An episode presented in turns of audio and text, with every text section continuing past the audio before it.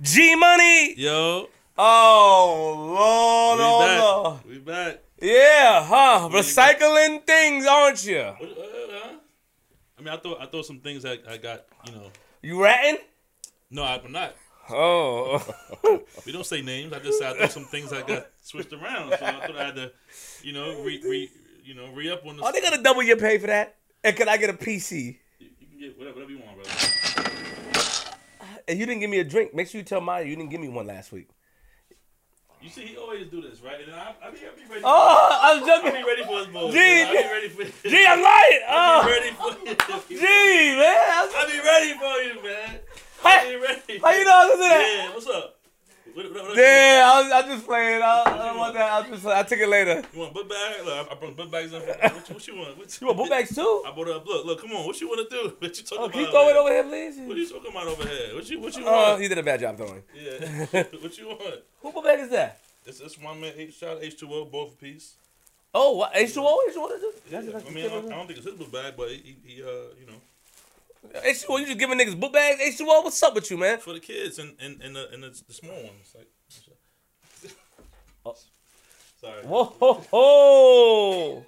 Ho How you doing, G Money? Feels good. It's good to see you. I'm good, man. Uh, A lot going on. Flip the script, man. Once again, we in some type of crazy. Oh, Twilight Zone. there's always something with us. There's always something. We always figure it out though. We figure it out. We always figure it out, man. You know. Um, but yeah, feeling good, man. Sponsor alert! Sponsor alert! Sponsor alert! Sponsor alert! Sponsor alert! Sponsor alert! Shout out to Mixes by Maya. You know what I'm saying? Uh, good friend of mine. She she has these wonderful drinks here. You can check out on Instagram at Mixes by Maya. You want to take a sip today? You don't drink, so you can't really. You know, uh, shout out to the hot sauce boss, man. The hot sauce boss, healthy hot sauce. You can check them out at hot sauce, hot hotsauceboss.com. Got the spicy kush. Uh, they got the spicy honey, and they got the guava mango coconut. Hey, you know what though? Let me say this. Talk to me. Spicy spicyboss.com or boss spice whatever Hot Salute Sauce to Boss. hot sauce boss first and foremost you must be paying him a lot of money because this is third time doing this bro all right second of all you gotta get him to try it on full on the episode Oh, all no, we, we worked it out. Pick yeah yeah no no no no no no no no no i want to try it too so send my cash app my Zelle. exactly we want to try fried chicken with the hot sauce but you ready Yo, we good, man. yeah, let's, finish let's get to it. drop follow me Nah, we good. We good. That's, Shout out to Maya. Shout out to the sponsors today. But you know, uh, hopefully we it's, it's about to be something. Yes. Gotta get it right, man. Gotta get it right. G Money Yo, episode one seven five. Nigga, we made it. We got a special guest. Woo. comfortable too. Comfortable came in here.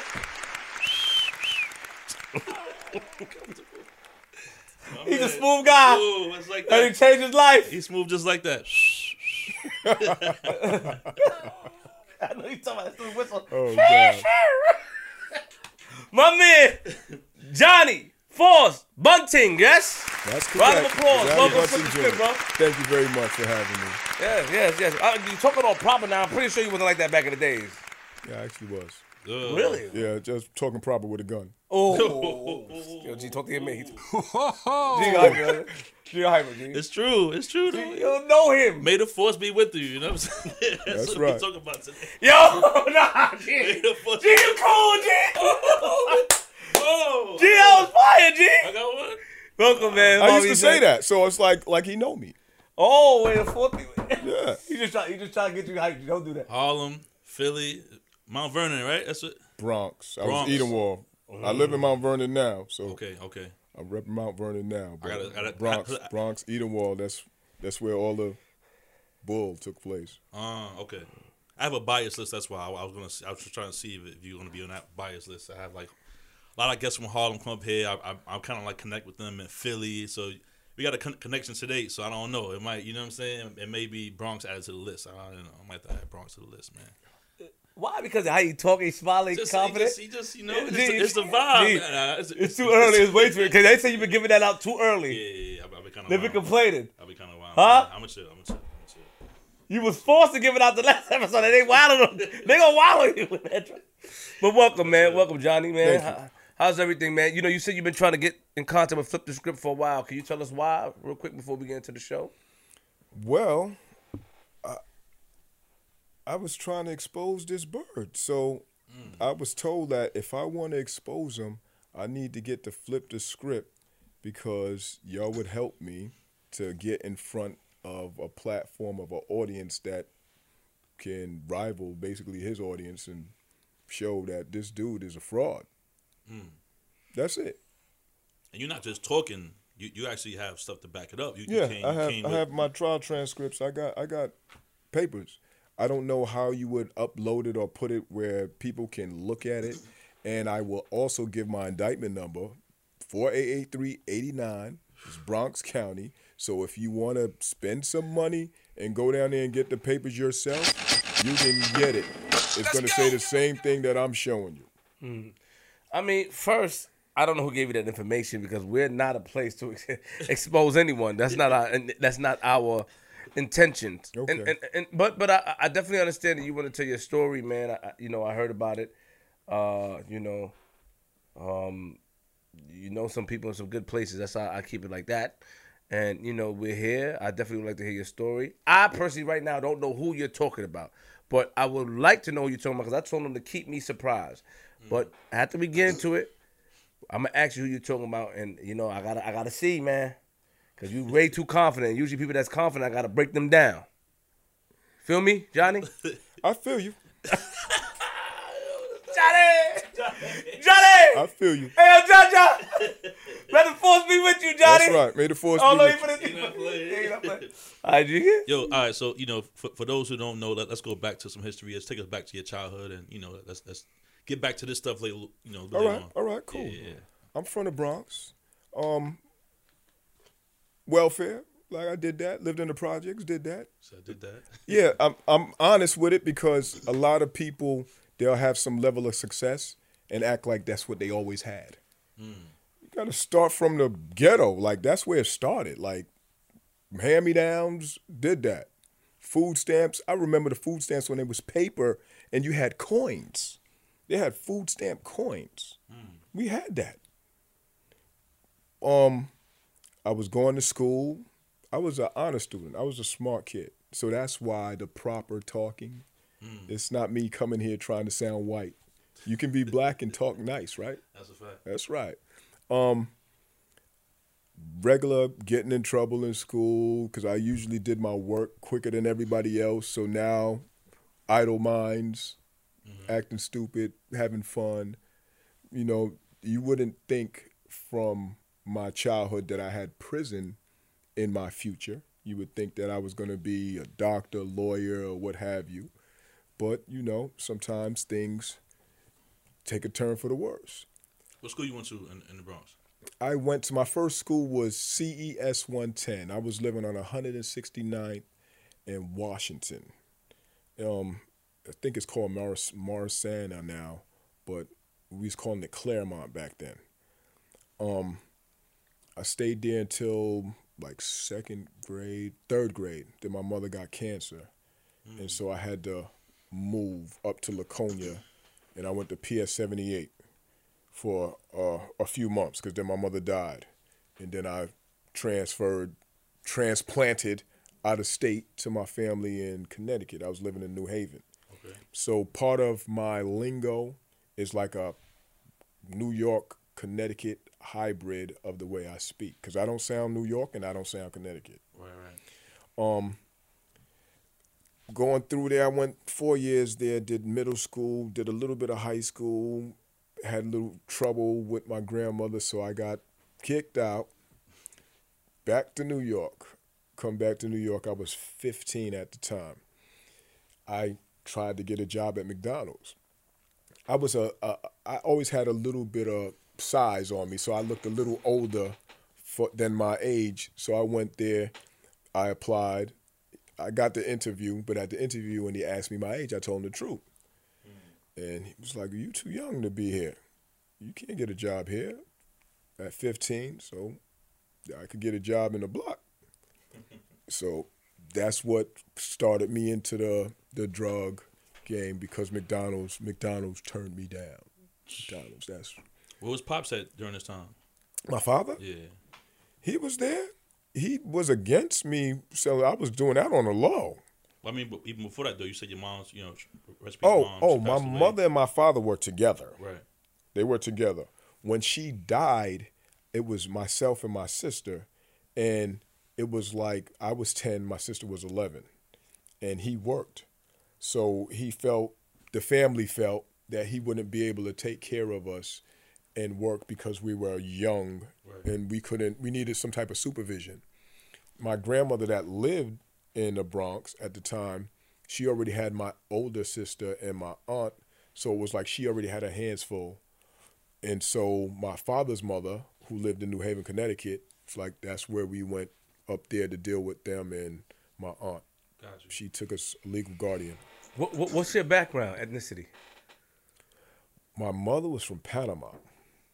My father, North Carolina. But I found out his lineage goes to Jamaica. And my my mother's lineage also goes to Jamaica because my great grandparents came from Jamaica to Panama to get a job building the canal. So it's not just the dress is Yeah, yeah. fashion. It's, it's like- okay, okay. so, so, so, so, you know, um, mom passes away. Condolences, rest in peace, to mom. And and do you remember mom though living with mom at the age? Do you remember like how was was she strict? Was she like, you know, what type of person was mom? she was she died at 35 at age 35 Okay. so i'm saying the age to let you know that she was relatively young Mm-hmm. um, she had a little fire in her i was 10 when she died so i was old enough to spend time with her and but still a kid we we talked we laughed she's i was her favorite um, I was the only boy. She had two daughters. So you know how some people say that the mother and the son bond and the daughter and the father. It, it was similar to that. Um, I remember her when she was sick. I used to like stay by her side. We had skate key. We used to go to. I stopped going to skate key, and I'll stay with her. I'll crawl into bed with her. But I was a fitful sleeper. So like I'll kick her in the middle of the night. She kicked me out the bed. Like, listen, you can't sleep with me no more because she was getting operations. You know, they'll cut out cancer, so she'll have these long scars where they tried to take it out and then it, you know, it comes back. So it was like, yo, you can't sleep with me no more. It's, it, I'm going through with the operations and stuff, and you're beating me up in the bed, and it's like, but I remember her. It's, I still, you know, at times like she died on Easter. Mm. So I don't celebrate Easter. And because, you know, Easter changes the actual date. She died on April 11th, but on that year, 1982, April 11th was Easter. So I don't I don't do the Easter thing. But But and pops was pops was he just a what did pops do when he was out here? Like what was he doing? he was working. He they were together, so don't don't get it wrong. Yeah, they, you said they that. were- Yeah, yeah, yeah. They were together, but it's like you know how some people um she's a nurturer. He was the disciplinarian. Ah. So it wasn't like he was like uh the type that helped you with your homework and he actually did help. It was kind of the strict like hold your belt help, Mm-hmm. but it he, he he was stern, very stern. Look, do me a favor when you talk, try not to hit the mic because he said. Oh, sorry. With, with the wire, like you know, we got we, we gotta we gotta change the wire. Okay. Staticky. When you hit it, it, it gets you know. I'm gonna change the wire next week. Anyway, so but he was stern, but but but pops was still cool. Pops was cool. Yeah. You come out there and play basketball with us and stuff. Yeah. Okay. So now you said something earlier that you got in trouble with grandma. What did you do with grandma, man? You said your grandma had to kick you out. What did you do, man? I got on her nerves because I'm smart. Don't say that. Don't do I'm, that. I'm, I'm. I'm sorry. I do some smart things like like certain. You know how people get on. I get on her nerves, and some simple stuff like she was from North Carolina, so she was country, and she, like she'd be watching Wheel of Fortune, and she'd be getting it fucked up, like trying to get. And it'd be like two letters on there. and She'd be saying stuff that is impossible for it to be that. And I'll just say the answer. She'd be like, no, it's not. Yes, it is. And and then at the end, when they flip all out, I say, I see, I told you. And she hated that. And I knew it. So I would, get, you know, do little stuff like that. And, and she was more partial to females anyway. She liked my sister, my cousin was a female. She- Like me, I was her oldest grandson, but she didn't give me my little props. I could do the yard work and I could do this, that, and the third, but she didn't. I didn't feel the love that I saw going to them. You know, years later, we spoke about it, and she told me like her spiel on how she's used to, because she had seven boys, so she was used to raising them with more sternness, and that wasn't registering with me. I wasn't. That didn't feel love to me. Maybe that's the way you show love, but I didn't feel it. Mm. But at the time, it was like, well, grandma hates me, so I'm gonna irk her fucking nerves. And she kicked you out. Do you remember being kicked out? She kicked me out several times. It it would be, grandma didn't curse before we came along, and it got to the point where she was saying "fuck," "shit," "pack your shit," and all this. So she was telling me pack my shit a bunch of times, and one time in particular, the last time, she told me pack my shit. I packed it up. It was like routine. I pack it up. I go stay with my aunt for a day or two, and then come back. Now it was yo, you going back to New York? You're going back to New York? And that was supposed to be like a threat, because I'm going to stay with my father. My father's the mean disciplinarian, so on and so mm-hmm. forth. Mm-hmm. Mm-hmm. Now I had, I had spent a couple of summers with him, and I seen that he was cool. Like we, like I said, we go play basketball. We do stuff. I'm like, yo, he's not the mean guy that I once thought he was. So it was like, pack your shit. Like I'm tired of this shit. Like you keep telling me, pack it up, come back, pack it up, come back. Um, something got to give. Now, one of the turning points. This may seem small and petty, but it was one of the turning points. My sister and I used to alternate washing dishes. One day she washed, one day I washed, one day. And so my sister put her foot down because that year, Thanksgiving and Christmas fell on my sister's day. And my sister told my grandma, I'm not washing dishes on, on, on Thanksgiving. Everybody gonna have to wash their own plate. Now, this is a 13 year old. This is not like somebody's. And she like, what? I'm just picturing her. Yeah. And so I'm like, yo, my sister's crazy. But she she told her that. So my grandmother did the pack your shit thing with me. And then when it was time to bring me back, she said, um, all right, I was on a football team and I had got I was on a freshman football team and I got picked to be to roll with the JV at the Thanksgiving game. I'm listening. hmm So that was an honor. That only the top freshmen would get to roll. And so she said, "Well, you can stay, but you got to wash dishes on Thanksgiving." I was like, "What? I got to wash dishes on Thanksgiving?" So I went and told my sister. I was like, "I'm out of here. I ain't washing dishes on Thanksgiving. You're not gonna play me with that. I'm I'm gone." So I, I she I was speaking to my sister, and my grandmother was in the next room, but I was talking loud enough so she can hear me. I didn't want to tell her, but I wanted her to hear it. Mm-hmm. So she called me and said, "You you really want to leave?" I said, "Yeah, I want to go. I don't want to stay here no more." And so she called my aunt. My aunt took me to the train station. They had um back then was um they had Metro North and Conrail, and I had to take um the train to New York. And I remember I'll never forget this. My aunt might not even remember this.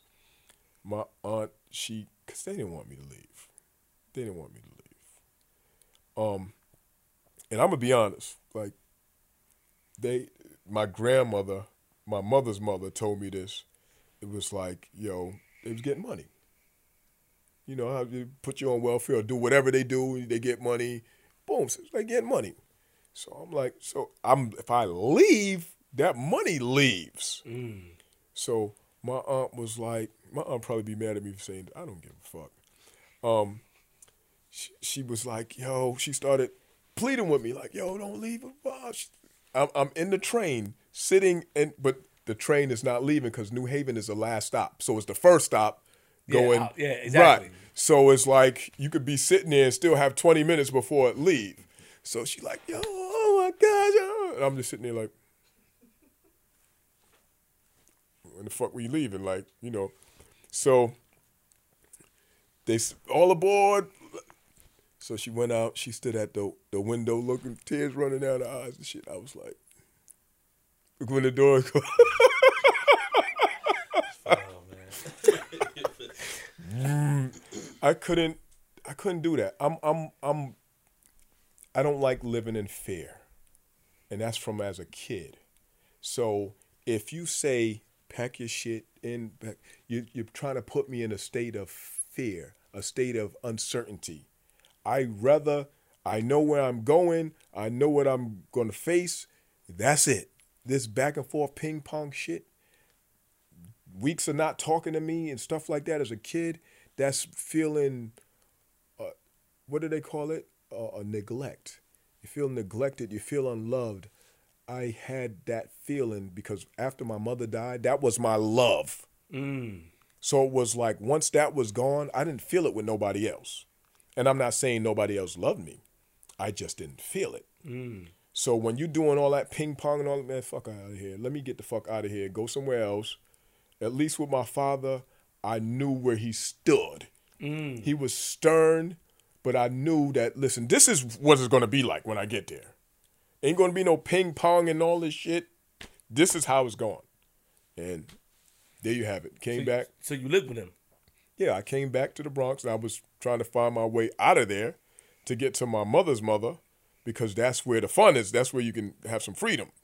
My father was like, I, I did go outside, but it's like I hang, I was on 169th in Washington. I had some cousins on 168th in Brook near Webster. Mm-hmm, so mm-hmm. I'll go chill with them. But the fun was in Edenwald. So I had cousins up there. And I'm like, yo, that's where the fun is at. I need to be able to get there. So I'll go spend the night, spend a weekend spending, and then just start transferring clothes up there. And it's like my father had a, a female, because my mother was dead. So my father had his own girlfriend and stuff like that. She'll come, she'll bring her daughter. They spend the night. They done took over my bed and the, the daughter and all this. Now I'm sleeping on the couch. So it's like it made things easier for me to leave the tr- the transformation, like transition. You're right. Like you already got my bed. You was dead. Get- Let me, oops. That's all right. Let me get the hell out of Dodge. And he was like, I'm like, yo, I want to stay with Grim. It's like, all right, cool. Like, you already got that going on. Boom. Next thing you know, on the block. So that's when that's when that's when the other lifestyle started. Yeah, that's that's when the transition came. The McDonald's mm-hmm. application failure. Got you. The people showing me money and it's like, yo, I'm talking to my cousins. They like, yo, listen, this is it. And I seen crack on TV. And then I seen it in real life. And I was like, they paying twenty dollars for this? Because back then it was twenties and that it was just transferring down to tens. And I'm like, this little bit? Like, damn. Hmm. Now I wasn't thinking thousands. I wasn't thinking I ain't gonna sit here and lie. I was thinking I could get some new sneakers. I can get a ring. You know, I was I was thinking about the girls because I'm still a new guy in the school. And when I came from Connecticut to New York, it's like I went uh, jumped up in time because my clothes, all my clothes was played out. Like like I, I had Lees, I had Pumas, I had, all that shit was like, what the fuck is this dude wearing? Where he come from? So it was like my family, my, my aunt, my sister, and them was like pleading with my grandmother, like, yo, you got to get him some clothes. Like this dude just, he's like in 84, 83. It was And you a smart guy 86. too. Yeah, So you you got both both uh, lifestyles. You, you behind the clothes. You somewhat I guess nerdy. You want to say? You want to Yeah, I, I was. I, I was. I was the cool nerd because I was smart like a nerd, but I was athletic and funny and witty. So mm-hmm. it was like the nerds loved me because I'll be in the, the, the I was about to say mess hall. I'll be in the cafeteria, and we be rhyming, and I'll be having some intellectual rhymes. Remember, educated rapper.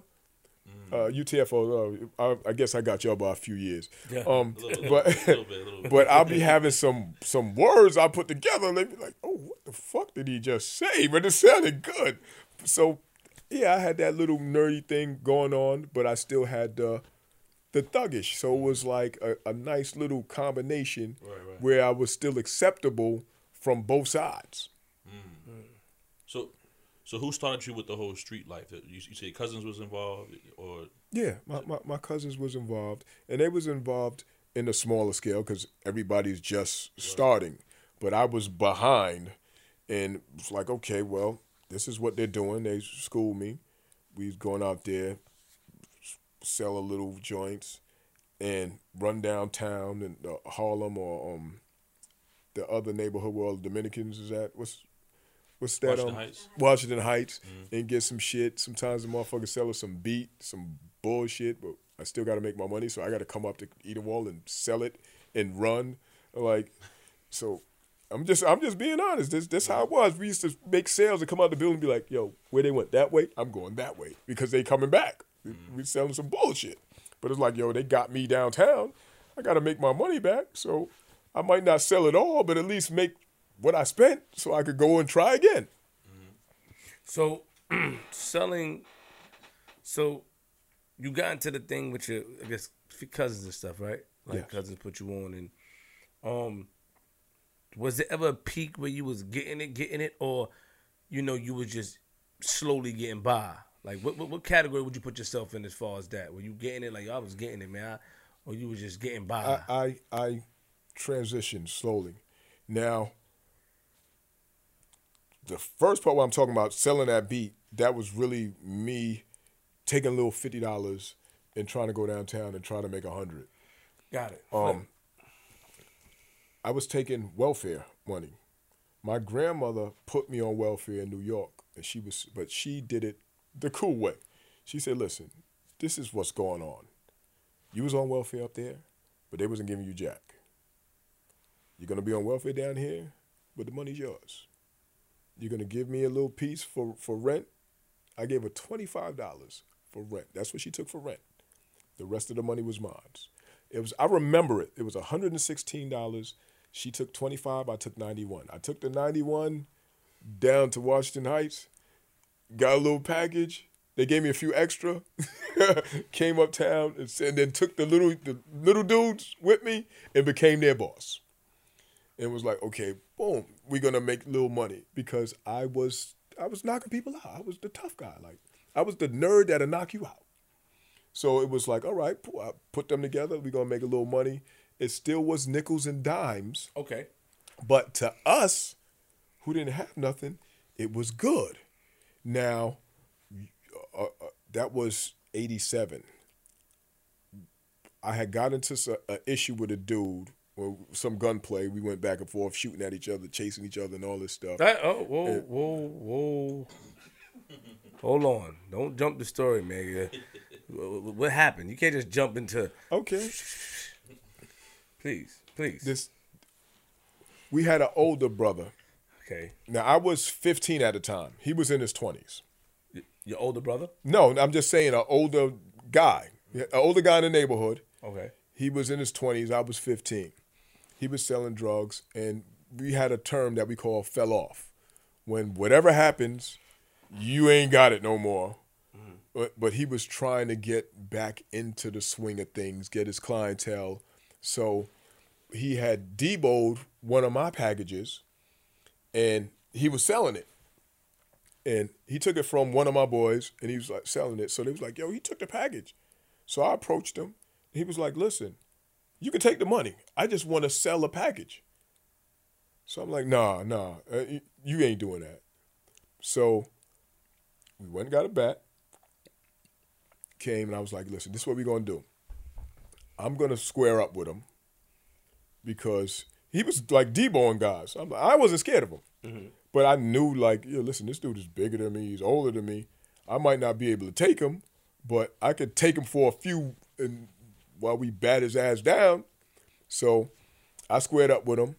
We started to shake, and he got blindsided. Bang, bang, bang with the bat, and then he came around with his little twenty-two. Shot. I went and got uh, somebody because I didn't have a gun at the time. Um, I went and got. I went and bought a twenty-two rifle, and this wasn't sawed or not. This was like the longest gun I ever had. Like it was like my play guns. Like it was longer than this mic. So I went and got that, and I come and I have in a big duffel bag. Back then, like the police was there, but they was like non-existent. They was blind. You come literally. I come with my package and my duffel bag, and put the duffel bag right next to me with the big ass 22 rifle in it and sell drugs. And if the police come, we run. The police come right past the guns and don't pick it up, don't even look at it. And they leave. We come back, shit still sitting there in the grass. Um, so, but going through that, it was like uh, it took a toll on. Like I said, I didn't have a lot of money anyway. So going to buy these fucking, I had bought that, then I bought a little 32, then I got a little 22, and you buying ammo, you ain't got a lot of money. Now you got three guns and no fucking money. Like, so that's how it got to the point where I was like, damn, uh, this little bit of beef is cost me my little re-up money, and now he ain't fucking with us no more, and I ain't got no fucking money. Like I ain't got no. So I I got some consignment from a couple of guys, and put myself back on better than before because I was only going down there and I was buying bottles. You would buy five dollar bottles and bring it uptown to sell it for ten. So when I got the consignment, I got some weight. Ounces, not no keys or nothing. But when you're dealing with 20, 30 bottles and then you got two ounces, that's a big jump. Yeah. So it was like, okay, now now we talking. On, you try to, you know, you're very good at talking, but I had to slow you down again. Okay. Um, he got blindsided with a bat. Then he got his tu- his tutu. Yes. yes. Then you got a right. uh, You said the rifle joint. Yes. Yes. How many shootouts you guys had? He came that one time, shot at me. We ran down. It was like three times back and forth. Did you guys ever speak after, or it was just on? It just died out itself. It died out. It died out because he was, he basically looked at us as little dudes, but then we showed him, yo, we younger than you, but we ain't little dudes, and then he just left us alone. You ever saw him again after that? Yeah, because we used to, and this is no lie, we used to have shootouts. Nobody get hurt, just bullets fly. And then the next day he goes, oh, "What's up, man? Everything, everything. Forget it. That's ain't about nothing because nobody got hurt. That wasn't about nothing. And it's everything squash. Ah, that's too crazy. That's that's crazy. I don't know if I, if I could be cool with somebody. They just send some bullets my way. Like I don't know. I'm saying man. that's that's, how it was. That's how it was back in the day. When somebody gets shot, this is a different story. But I'm saying this is this is And bullets you, in you had the a air. rifle. Yeah, I had a rifle. That long. This was an old rifle. This was. Y'all probably don't even know about these rifles. It, you shoot it and you gotta. Like oh, like the Oh, I- I see western, like yeah, mean. that, I'm telling you, this this was an old joint. Like you can only oh. really shoot one time unless you know how to do the rifleman. I'm serious. so so so so then so that dies out. Now you you upgrade yourself. How, how many people you had in your team at the time? At the time, it was four of us. That was my core boys. It was four of us. Four. Okay. And it was four y'all. Did you have a name? we didn't have an actual name, but what we used to say was posse in effect. Because that's what we used to say, because we used to jump a lot of people. So that was part of my plan uh, of getting my name out there. Because I had a dead arm. So I wanted my little team to get their little props up. So anybody get funny, I dead arm them. And then they just basically kick the body that's on the ground. Like, that got us like a little notoriety around the projects, and it's like, yo, this is how we get money. Yeah, sorry, G. When did the name the, the, the force come into play? Ah, G, you got it. You got me Okay? too. About Yeah, say, yeah, oh, wow, yeah, good, good, good. yeah, yeah, yeah. Yeah, G. Yeah. That's from last time. Yeah, yeah, you I- took I it, back. Yes. The force came from rapping. I used to call myself Dr. Def, D E F, and Def stood for Devastating MC Force. When I went into the projects, when I came, because I was in Connecticut as Dr. Def. When I went into the projects, I used to play basketball. And I was very strong as a, a kid. Like I was 15 years old dunking. So when I get a breakaway and I go to dunk, I'll yell out the force and try to tear the rim down. And then Man, I just Westbrook type J. then I just started calling myself the force in rhymes. Mm. And then I got a two finger ring that said the force on it. And then there there was. My head blew up and it was like, yo, I'm the force. Forget all that other Dr. Def bullshit. Mm. There it was. When when did the when did the violence start to come into play with you as far as like you wanting to hurt people. That was strategic. Hmm. Like I looked at hustling. I don't think like everybody else think. I looked at hustling as being strategic, like a game of chess. When I came to Edenwald, I thought everybody had a gun but me. Like I literally at first, when I first was coming around Edenwald, I would walk up 229th Street from where my cousins lived, go to Laconia Avenue, that's the main Ave, mm-hmm. and walk up the Ave to go home. I wouldn't walk through the projects Mm. because I was thinking, I go by those buildings, they- these dudes got guns. I ain't got no gun.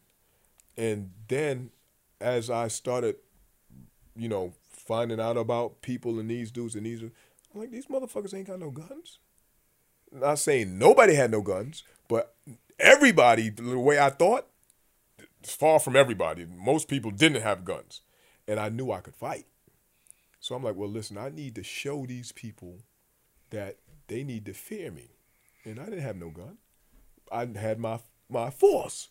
So I started laying motherfuckers out. And that's how I got my little props and got known, what have you. So now you got the crew, you know, um, y'all moving, you got the weight. Uh, what year is this? What year? And the weight we talking about the ounces. We ain't gonna. Yeah, because yeah, I got a little yeah. a little bit bigger a, a little later. Oh, you got But- bigger later. Yeah, I didn't get. I wasn't pushing keys. I went to prison, but you know, I got to one twenty five, two fifty. You know, I half a key. I didn't. You know, What? yeah, but that's later. We we're talking 87, 87, getting an ounce here, two ounces there. Mm-hmm. let's see And year we were born. I was born. You was born in eighty seven. You was born eighty six, right? I was eighty seven. Shit, Yeah, yeah, yeah, yeah. made you yeah, feel yeah. fucking old. So so eighty seven. So now bring us to the the the the trans the transitions. Bring us to the transition stages of what happens next. So that happened with Homeboy. You put yourself in a better position. You still dead Auburn niggas. What was the next big thing that The happened? the next big thing is, um, I started working for someone who had a lot of work, but my name was big. So he, I was his lieutenant. So he was the man. I was running the shit, but he allowed me to go re up. So I met the connect. And matter of fact, let me say that correctly. I didn't meet the connect. The connect had me picking up from his girl. So I was picking up from the girl, but they came to the projects looking for me because they heard of me. So there was these Colombian motherfuckers in the projects, and dudes was like, "Yo, Force, don't come outside. There's some Colombians outside waiting for you." I was like, "That's what they want with me." So I came outside. And he's like, "Hey, what's up? How you doing, man? We heard a lot about you. If you want something, just come see me. You want to do something on the side." So they inviting me to go on my own. They're like, "Yo, just do something." So I gave it a little test. I had one of my boys who needed something. I was like, yo, I'm just gonna buy something on the side to see what happens. And so I re-upped for for us, the regular re-up, and said, well, listen, throw two ounces on the side. He's like, yo, um, used to say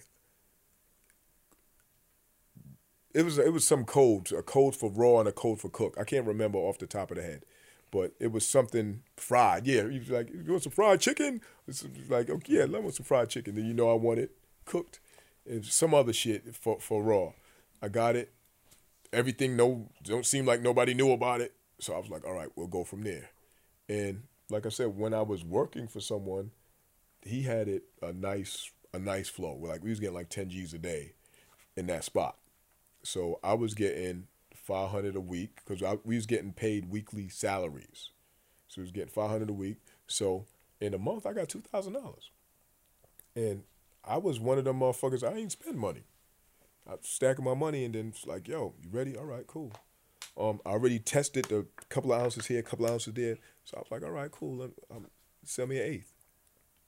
And he was like, listen, if you want, I could give you something on consignment. But I didn't take it. I just bought what I had the money for and was like, all right, boom, let's see what happens with this. Then I was like, all right, I'm going to buy an eighth of cook, an eighth of raw. And I'm going to pump the uh, um, cooked on this side of the projects. I'm gonna pump the raw over here and trying to get my feet all in the game. You can't say the name of the people you was working with, right? Nah, that ain't cool. I was trying to look. I was trying to look. He, you can't say the name. Was was was he was was the person a big person that is known or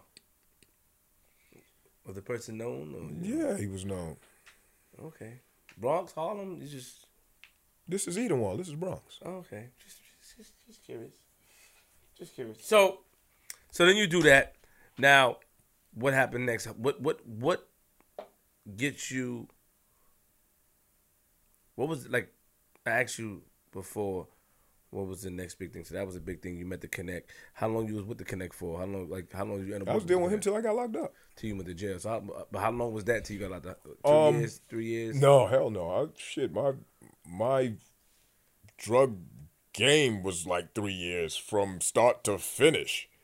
Um, cause I came to New York in '86. Came back to New York in '86. Went to prison in '89.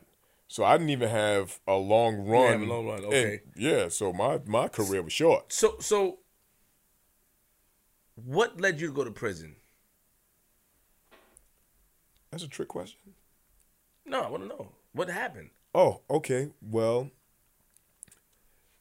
before There's- you get into the story. I just want to know you went to prison for what? I went to prison for murder, For murder. Yes. Murder the first, second. th- second degree murder. What is second degree murder? Second degree murder is when you, with intent to cause the death of someone, cause the death of that person or a third party. I'm just giving you like the legal. Why not? And uh, uh, what's the difference between second and first? First degree is when you have premeditated, so you plan it.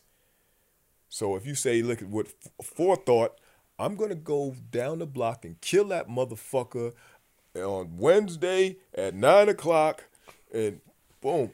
Now if you say, yo, next time I see that motherfucker, I'm gonna get him. You, you, you your intention, but you're not planning it. Got it. So we're clear on that. We're clear. All yes, right, cool. Yes, yes. So, can you tell us what happened? What led you to murder someone? And Sure. what happened? Yeah. there was a there's an area that was called Bum Square or Bum Hill in Edenwald, and I had started putting work up there, so I was getting money up there. It's doing all right, doing all right, making uh, roughly a thousand dollars a day, making like seven seven to ten thousand a week because the weekend you make more money.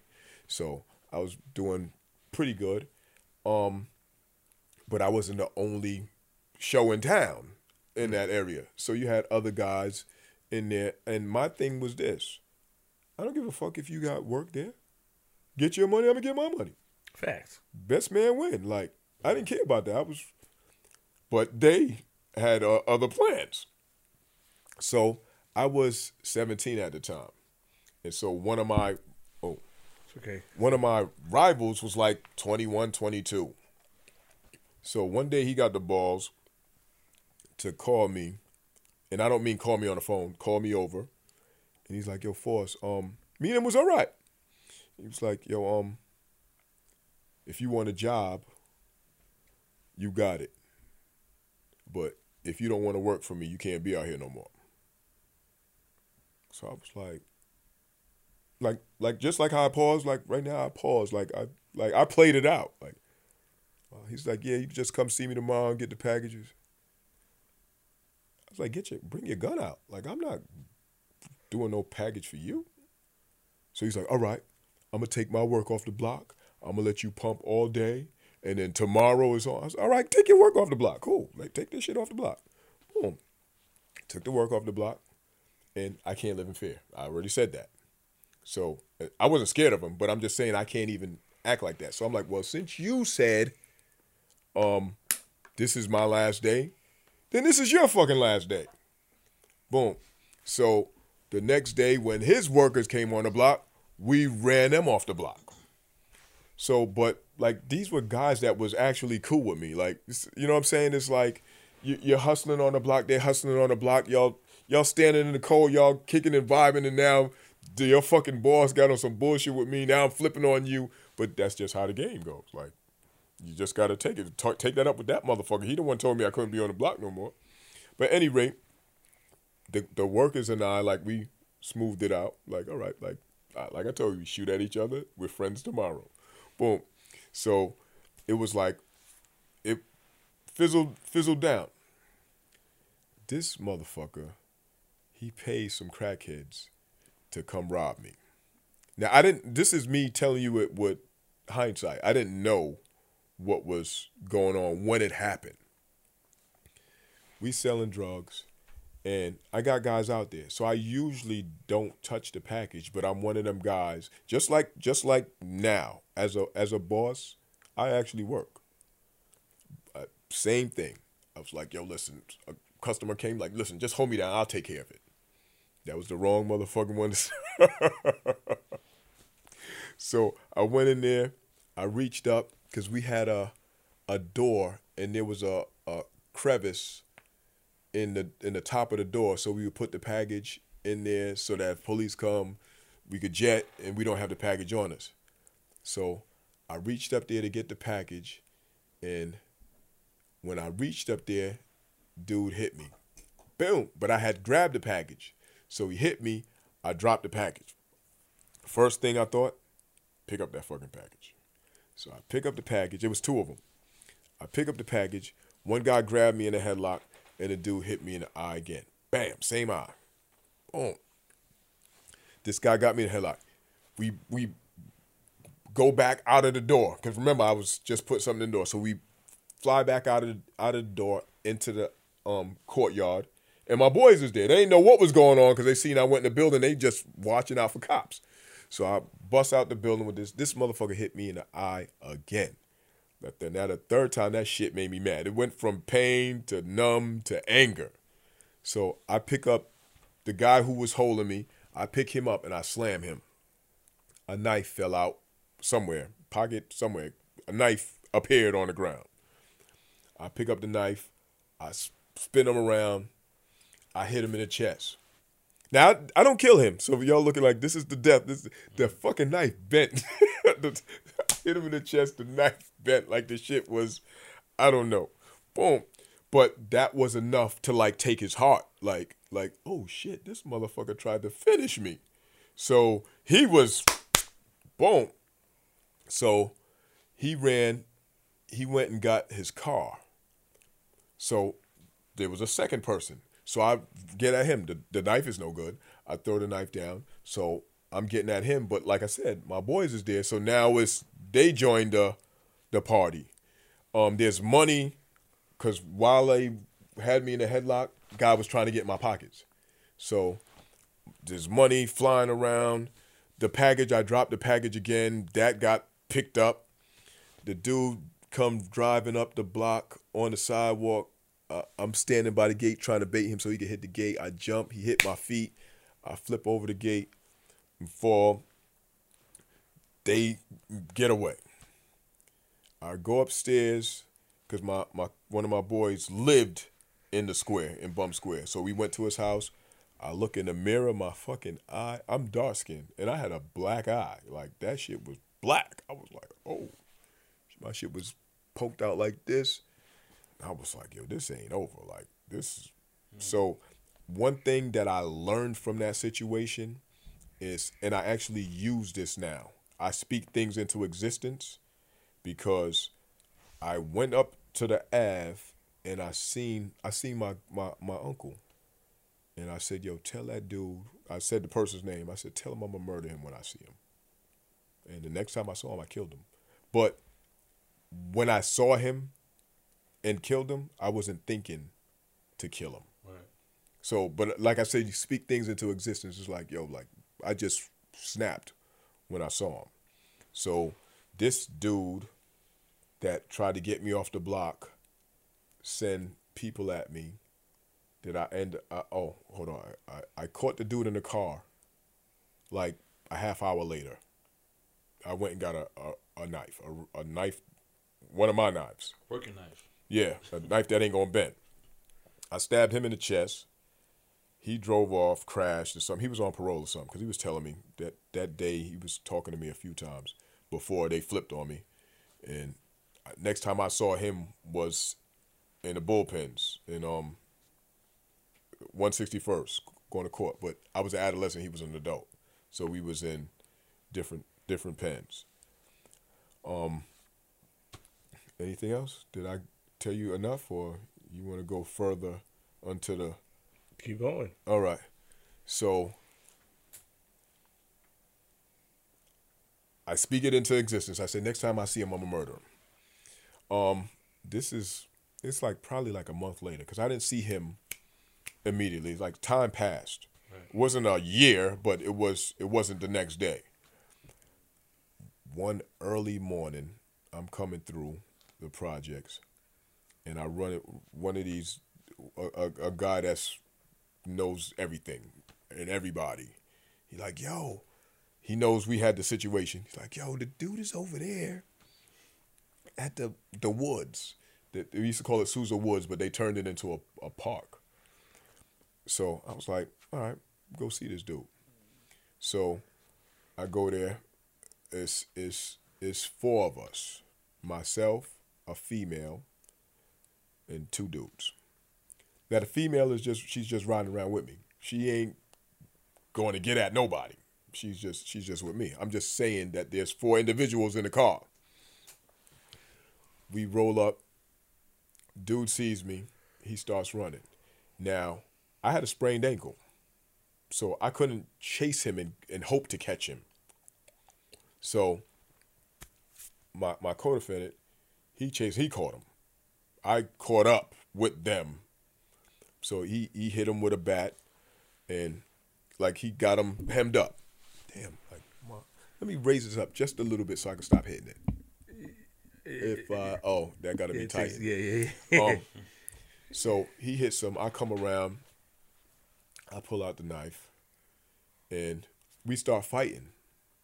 So I'm I got the knife in my hand, and I'm fighting him, and it's like he's fighting. He's like literally fighting, but it's like you throwing punches. Like every punch I throw, you getting hit. So I hit him nine times, and I and I sliced him. Now this is something. I'm not glorifying this. I'm I'm I'm saying that right now before I continue mm-hmm. because I don't want your viewers to think that I'm glorifying it. I'm just explaining to you what happened. Right. Now, one of the blows I hit him with, he caught my hand. He caught it was this hand. He caught my wrist. And I'm gonna say it was the death because it was like no, he did catch this. He caught this hand. He caught this hand because it was like the grip of death. Like he really had me. And he said, Force, I'm already dead. That's what he said. And I said, You ain't dead yet. And then I hit him, cut him, on and then he let go. Now, I had I'm gonna use the term blacked out, but I like everything is going to slow motion. Like you're doing stuff, everything is going to slow motion. But when he did that, is it like it like brought me back to like to regular speed. And I did that. He let go, and that's when I was like, "Yo, this is over." Boom, I jet. I didn't look at him like like give a real like, but I eviscerated him. And for those, that's a term. His intestines came out. I didn't see it. I just that's what happened. I jetted.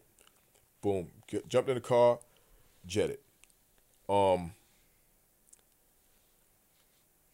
this particular person, he was in the car. He didn't get out the car. Matter of fact, he did get out the car. He got out of the back seat to get in the driver's seat and drive. He didn't participate in nothing. He just so happened to be in the car when the guy said he's over there. So when I went over there, you're a passenger. He could have did like um um there's there's a movie. I'm not sure what it's Men's Society or one of the movies, Boyz n the Hood, where the Muslim brother was like, "Yo, let me out the car. Let me out the car." He could have he could have Boyz n the Hood. Yeah, you, you get ready go get busy. I don't want no part of it. Let me get out the car. He didn't do that. He rode, laughed, and all that stuff when. Because like none of us knew he was dead when we left because he was still standing. Shortly after we we left. That's when, boom, everything fell out, and he fell out, and boom. Um, like I said, I'm not glorifying it because, like, years later, like some of that stuff haunted me. But at the time, is I was desensitized, and a lot of us, probably everybody in this room, has been desensitized to some degree because of the stuff that we see on TV and the stuff we're exposed to.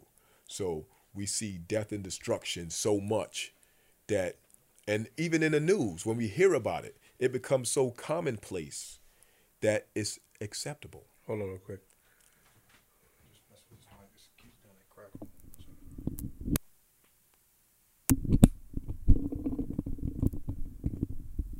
There's no turning. It doesn't turn. I'll put that on camera, weirdo. He trying to turn it, man. Get out of here, man. Oh, because I don't have a um thing. Oh, No, sorry about that, bro. no, no, no, no, no, no. When you hit the mic, it, I told you it causes static in there. Oh, okay. So he's. I said when it happens again, I told him we, we, we communicate. So I said, yo, just come and plug it and put it back in. Okay. Because I have to change the wire. I'm about to. I'm, I'm about to. If it does it again, I'm gonna switch this wire to that. That's all. It's just a couple minutes. But yeah. So now desensitized. Continue. You said we we all desensitized. Yeah, what we see on of- TV. Right. The stuff we see, it gets to the point where some of this violence becomes so commonplace that it's acceptable, and we mimic it. And so when you do certain things, like like I used to like knock people out for wreck, like literally, like Mm. they didn't do nothing to me, to, boom, just to see a, a knockout. And it's like if somebody does that to my family, I'm not going to be too happy with that. So, but I wasn't thinking like that. Another thing, we used to sell crack to pregnant women. And we used to have guys come through and be like, listen, this is my pregnant wife. Don't sell her nothing. And you have guys that re- respect that. And I was like, she gonna buy it from somebody. I might as well make that money. And but now I see like, yo, because some of them kids have mental issues because mm-hmm. their mother was smoking crack and people like myself at the time was saying, Man, fuck it, yo, you're gonna buy it from somebody else. Now as an, an adult, now I see some of the errors of my ways and I understand, but as a kid, you're not thinking that. You, the, your your intellect, your your brain capacity hasn't even developed to the point where you can fully understand some of the things that you do.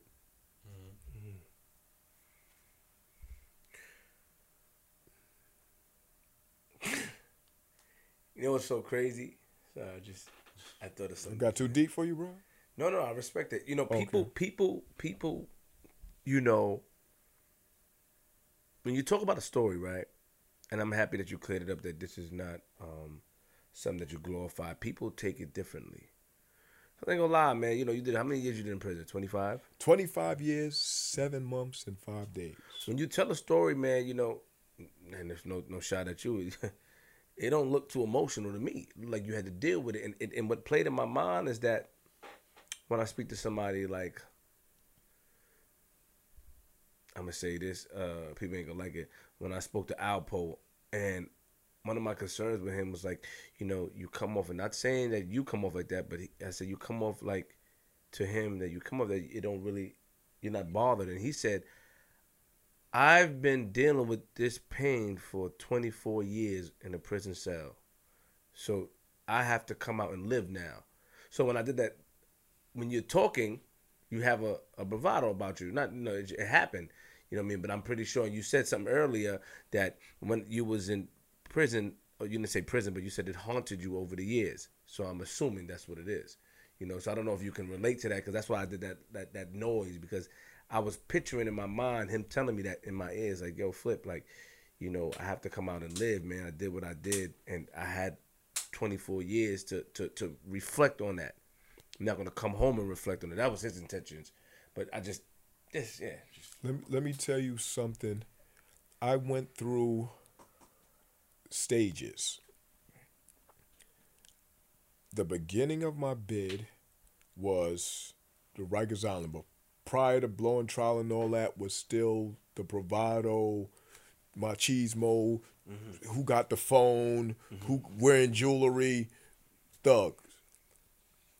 When I came up north, it was about like we was like clicked up, the Bronx and Uptown, uh, Brooklyn, Queens, cutting dudes, all this.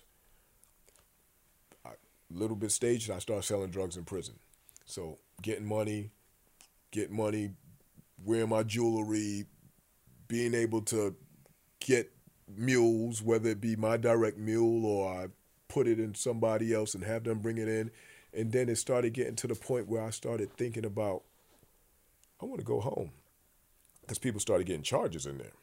So I'm like, yo, I got all this time and I started working my way, you know, to the downside of the bed. And like, these guys is getting new charges. I got a whole lot of drugs around here. And dudes is telling. So I could mess around and end up with more time than I started out with. And I want to be able to basically have a legacy. I want to be able to do stuff that my family's proud of. So it was like the aha moment. I need to be able to put myself in a position where I can have something to come home to. Hmm. And I need to hmm. put myself in a position that I can have something to do when I go home because if I don't, then I'm going to do what I've been doing all these years. And that puts me in a position to come back. So, as far as me not seeming like um, remorseful, there was one, I had a dream one day. It was a bus stop. I know where the bus stop was at because it was so vivid in my my dream that I knew exactly where I was at. Uh, there's a bus stop where Gun Hill and Eastchester intersect. I don't know if y'all know the Bronx. I was at that bus stop and I saw the deceased at the bus stop. And he saw me. And we started fighting. And I was like, yo, ain't you dead? So he's fighting me and I'm fighting him. And in my dream, I'm thinking, am I dead? Because he's sure as hell dead. So, but that like rattled me. So, you know, it's not like I woke up, but you know, it's like it's some. I'm a I'm a thinker. So, if something rattles me, I might not show it emotionally, mm-hmm. but I'm gonna think about like, yo, what does that mean? It has to mean something. So it's, I have to change. That's already done, but I still have to do something because that rattled me. So I'm saying this, I don't deal with that dude at all. So I'm just saying, in general, a, a lot of us have been desensitized so much that we don't know how to show emotion well. But however we respond, it may be a physical, it may be a verbal, then you just have to accept it and like, yo, listen. Because if I tell you I feel bad about it, I do. I might not cry. You know, I, I you know, I I was working on making myself more humane prior to coming home because I didn't want to come home and be dead inside because that's how I felt in prison. Mm. And a good example of how I actually showed emotion is I went to four parole boards before I got released. My actual sentence was 20 to life. So I went to the first parole board in 2009 because I got locked up in 89. So 2009 was my 20 years. Guys told me when you get your decision, if it's a thick uh, envelope, then you're getting hit because you got all these appeal papers and so on and so forth. So I spent most of my years in maxes. At the end of my bid, at like the 18 and a half year, I went to a, a medium. So it's less security, you got dorms as opposed to cells. So I get there, I go to parole board from there. And I'm like, well, I made it to a medium finally. Boom. I get my decision.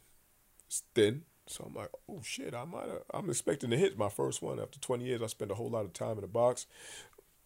Open it, denied. they they changed the way they do shit. You got one little paper for a pill. It's like, oh shit. All right, cool. I went to the box like two weeks later, and stayed in the box for six years.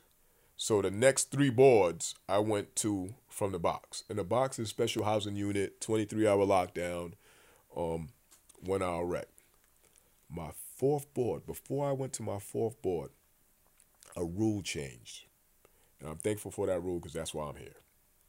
The rule changed. It was saying basically you cannot deny a person parole because of the crime. They're already doing the time for the crime. You have to base it on what they have done since then and how are they prepared and what they could possibly do. I got my GED on Rikers Island. Like I got my GED like two months after I got locked up. I got Department of Labor certificate. I got an IPA, that's an inmate peer assistance. I got accolades as far as little bullshit that you gotta get. I was teacher's aide. I was doing stuff. I did programs. I, I was I was training people to do programs. I did all those things. I wrote two novels while I was locked up. Started my own company and published it. I had people writing letters. I proved that. I won an award for one of my books. So all this stuff I put together in a package and pushed it to parole. Like I'm ready. I got people writing from the community, writing letters and all this. So I'm as you can see, I'm an entrepreneur. I loved Shark Tank. So every Friday I used to listen to Shark Tank. I was in a box, so you can't see it. You got to listen to it on headphones. So Friday is the day when they come with the decisions. So the decision came in the mail. I grabbed it, tossed it to the side. Fuck that. I, will look at that shit after Shark Tank because I don't want to fuck up my Shark Tank. So I listened to Shark Tank. I worked out, got myself all sweaty and all that washed up because I'm like, get some bad news. I'm gonna take my ass to sleep. So, boom, grabbed it. It it felt thicker than usual, so I'm like, shit, this that ain't good. So I sit down, I cross my legs on the bed, opened it up, and it said, "Dear Mr. Bunting." Congratulations. Like I, I'm starting to feel it even now. And I couldn't finish reading the page.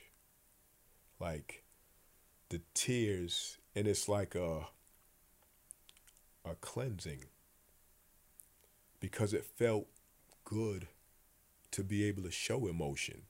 I was so dead inside, it felt good like you're awakening part of my humanity, part of my spirit. And I started choking.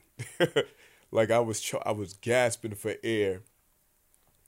And God was like, "Yo, what's going on?" Like what's like cuz like I really like like it was and you know, they call me Force. Like, "Yo, Force." So I was like, "Yo, that's Force." Like, "Yo, what's up? What's wrong? What's wrong?" Hyperventilating. Right, and they was like, "Yo, cuz they know that this um that's the the decision day. So they know I went to the board. They was like, yo, I was like, yo, they let me go. And dudes went crazy, started banging and shit. And I was like, that's fucked up. I'm gonna fuck around and die because they let me go and I can't fucking breathe. so I'm I'm saying all this to let y'all know that I do have emotion. It's just it's certain things that trigger it. And like I go and I haven't done, you know, COVID, but there's times I'll go and I'll go to schools. And I'll go and I'll give presentations and I'll talk to people and I'll tell them about myself and my life and things. And like I'll look out into the audience and people's be ready to cry. Like some that have teary eyes and all this. I'm like, damn, I told them about me. And I, I like that. I like to be able to connect to people and let them know, listen, I've been through this and I survived. Your eyes got watery just now. Yeah, it did. And I like that. I like that too. I mean, I appreciate that, man. You know, I, am able to, you know, I'm, you know, I'm able to vibe with you. you know yeah. I mean? Your eyes did. You held it down though. You're strong. You, you probably thought about something crazy. So, so, so let's get into because and, and thank you, you know, let, us get into because how did you end up getting locked up? Like, how did they? Yeah, G, can you? No, we, we, we skip past that. Yeah, Okay. G, can you Skip take past over that for me, G? Nah, it's a rated. It's a Nah, rated. G, come on, It's hold good. me down, G. It's a rated. It's Cause you, rated. you actually better than me. No, I just I just feel like I hate when you do this, bro. Nah, um, yeah, we, we definitely skip past that. We went from the uh the uh, the guy in the car, back seat, jumped in the front seat, Mm-hmm. and then we jumped to the to the you know to you being in prison. So Right. how, how'd you actually get caught? Okay. Um there were people out there. And one of the people that was friends with the deceased ran to the deceased family house and told him, "Listen, this dude is out there with his guts hanging out." Boom. So when the police came, that's what the family said. This person came, told us he's out there with his guts hanging out. So of course the police gonna go talk to that person. So it's a female. She was a crackhead. So the female went and talked to. I mean, the, police went and talked to her, and took her to the precinct. Showed her a photo array. A photo array is basically a book that has pictures, uh, mugshots of people. So she picked. She said Force. She said the name Force. She went and picked out a picture of somebody named Stephen. This is important so my name was known as Force, you know, throughout the projects and all that. So when the police get me, you know, it's like, all right, they put me in a lineup. She picks me out of the lineup. Hmm. So now she has a photo array picture of someone she's calling Force that she picked first and me in a lineup. Okay. Now, the day I got arrested, my co-defendant had my car. I had the car. As far as the car is in my name, it's my car. Now, I'm going by my paperwork. It's not like I was there. Um, the day that I got arrested, he got pulled over and got a ticket. So when they pulled him over for making an illegal U-turn, they asked him for his license and registration. He hands them my license, but it was a temp. I had a temporary license because I had just passed a road test not too long ago, and I hadn't gotten the the one with the picture yet. So when he handed him, he said, "Are you Johnny Bunting?" He was like, "No, Johnny Bunting's home sleep." And it's like, "All right, so what's who are you?" So he put school ID. We were school kids, like that that age. I was seventeen. He was sixteen. So he gives him his ID, and he gave him a ticket, sent him on his way.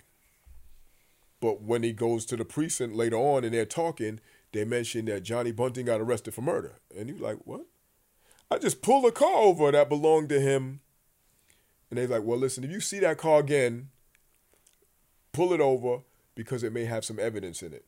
Now, I don't know nothing about this, but as an intellectual, nerdy type dude, I'm thinking, as I'm locked up, I call, listen, take my car home, leave it there. Because I know that it was fucking used. And that's just common sense to me. Mm-hmm. So I'm like, take my car home, leave it, bam. No, they want a joyride. So, a few days later, I think that's the fifth. I got locked up the first. On the fifth, they're driving around. Police pull a car over. Now they had already spoke to more witnesses, and my uncle was one of them. So my uncle knows who I am. My uncle knows who my co-defendant is. My uncle said his name. So the instructions was when you see him, get him. This other guy's in the car. His name is Arthur Alston, aka Choke No Joke. Was So- he your co-defendant? No, he was just uh, in the car. So my co-defendant gets arrested. They take them to the precinct. They tell my co-defendant, "You have the right to remain silent." Arthur didn't get no Miranda warnings because Arthur wasn't under arrest. Arthur goes in the precinct and starts singing uh, like the Pointer Sisters. But, but why? What, what what made him go to the precinct? What made him? What made him go to the precinct and start singing? I guess fear, because the police taking the car, taking the guys, and then next thing you know, interrogation process. This is me guessing. Oh, assuming okay. Right, because he told me that they threatened him. So, I, so, so you spoke to him. Yeah. After, you know, I, I, I didn't know he went to the grand jury or none of that. This is stuff that I found out after trial. Okay. But I, I call a block because I hear, oh, uh, such and such got arrested, my, my co-defendant. So I'm like, the girl, the girl that was with us, she's the first person that told me he was telling, and I didn't believe her. And and she, cause she said he said, I don't give a fuck about the, uh, uh, something like he don't give a fuck. I don't remember the actual verbatim, verbatim what she said, but the way she interpreted it, that he was telling. But I wouldn't take her word for it because I'm like, yo, like you wasn't there, you know. He didn't have. No, I know he didn't have nothing to do with it. So in my head, if they take you into the precinct, you gotta walk out because you ain't did shit. So that's how I'm looking at it. Like, yo, he didn't do nothing. Like, they ain't supposed to arrest him. Boom. Time comes when it's come time for trial. I catch up with him because we know people in common. So he like, yo, they forcing me to come to court. I'm like, listen, you ain't got to come to court because my uncle didn't come to court. I'm like, my uncle's not coming to court. You ain't got to come to court. This crackhead is coming. She said, this dude did it and I did it. As long as nobody makes her word strong, mm-hmm. I'm gone. You can't, you got two different IDs. One of them was not me, and that was the first ID. So that one has more precedence over the second ID because that's the first one you identified. The second one, you could just say, well, it looks like the first one, so she made a mistake. You understand what I'm saying? So this dude, and this is me, um, transcripts at trial, me learning stuff. He was coming to court numerous days. Like he was coming to court on days when he wasn't testifying just to be prepped. The prosecutor will get you there and they'll take you through whatever questions they're going to ask you and your answers and so on and so forth. And all these days, now there's a brother that I know that we know that killed somebody and he went to trial and he and he got found not guilty. Now, he was home at the time. So, when I see him in court with him sitting next to him, I said, "Oh yeah," because when I, when he said he had to come to court, I was like, "Okay, well, you got to sabotage. All you got to do is say, we went to the motel. Me and the girl went in. I left you with the car. You left. You never saw me again. Simple as that. All right, all right, all right. So when I seen him sitting next to dude, I'm like, oh, this dude, he definitely ain't gonna snitch with this dude here. I guess I was wrong. Um, he could have, like, my offers were 10 to 20 and then 7 to 21. Now, had I known he was going to do all this, I could have copped out. Like, I could have been home over a decade ago. But me thinking that he was going to keep it thorough, um, and I'm rolling the dice on the crackhead's identification. Now, uh, to anyone who thinks, okay, well, you killed him, you should do the time. You might be right. You might be right. But if for someone that I've looked out for, that I've helped put money in your pocket, you shouldn't be the one that that put me in. You should be the one that say, "Listen, uh, uh I'm I'm gonna let you roll the dice, but I'm not gonna be no parts in sealing your fate." You know what I'm saying? Mm-hmm. That makes sense, right? It makes sense. When because when you're dealing in the street life, and it's not like I'm in the streets anymore. I'm I'm a legitimate businessman, but I still know the code in the streets. If you're dealing in the street life and you're getting that illegal money and you you you, you having your little gun confrontations here and there, you got to leave it there. You got to leave it in the streets, even if it ain't got nothing to do with you. You're dealing with that code. Like, listen, all right, well, damn, like when you're not in the street life and you're a regular civilian, 911 is on your speed dial. That's your friend. And I don't got no beef with you if you call 911 because that's how you do things. It's, it's, it's like when you have your job, I can't tell you how to do your job. This is your protocol. The street has its own protocol. When you go against that protocol, you are labeled a rat, a snitch, a tattletale, stool pigeon, or whatever you want to call it. But that's what it is. Yes. What was your relationship with, with Choke No Joke prior to that? He, me and him wasn't buddies. What happened was his his building that he lived in was one of the main drug buildings. For whatever reason, he wasn't one of the chosen that could come out there and do his thing because stuff started getting a little strict around the projects where people were starting to get more territorial. They're like, yo, listen, you, you, you, you, if you ain't got somebody package, you ain't out here. So he was broke anyway. One of my boys was cool with him. And he had asked him for money. And so he came to me, like, yo, listen, uh, Artie, because that's what his name, his name is Arthur. We was calling him Artie. Like, Artie needs such and such, boom, boom, boom. You want to get a half. I'm like, all right, all right, boom, I'm to let it to him. And you can sell it here. So I, I opened the door for you. I didn't give you a key. You only wanted a half. I gave you a half, and I let you sell it here so I can get my fucking money back. Um, I opened the door for you. Now, it's not me and him. We didn't um, go way back or nothing. As I, I already told y'all, I was living in Connecticut for a little while and all that. Me and him wasn't in public school together or nothing. But because of that, then he started being around. Because I'm letting you sell in the area I'm selling at. And now he had a driver's license because he's older than me. So he had a driver's license. I had the um, temporary joint. It's like, all right, well, he, he could drive the car, this, that, and the third. He's one of them funny dudes, stand around in the cold or whatever, he entertaining and, you know, a little gossip. He, he really ain't changed much since since then. And it's like, all right, cool. But still in all, even though we wasn't tight, I did you a solid. I did something that the, the guys in your building didn't do. So I should have got a better treat. My hand didn't call for that. Not from him. See what I'm saying?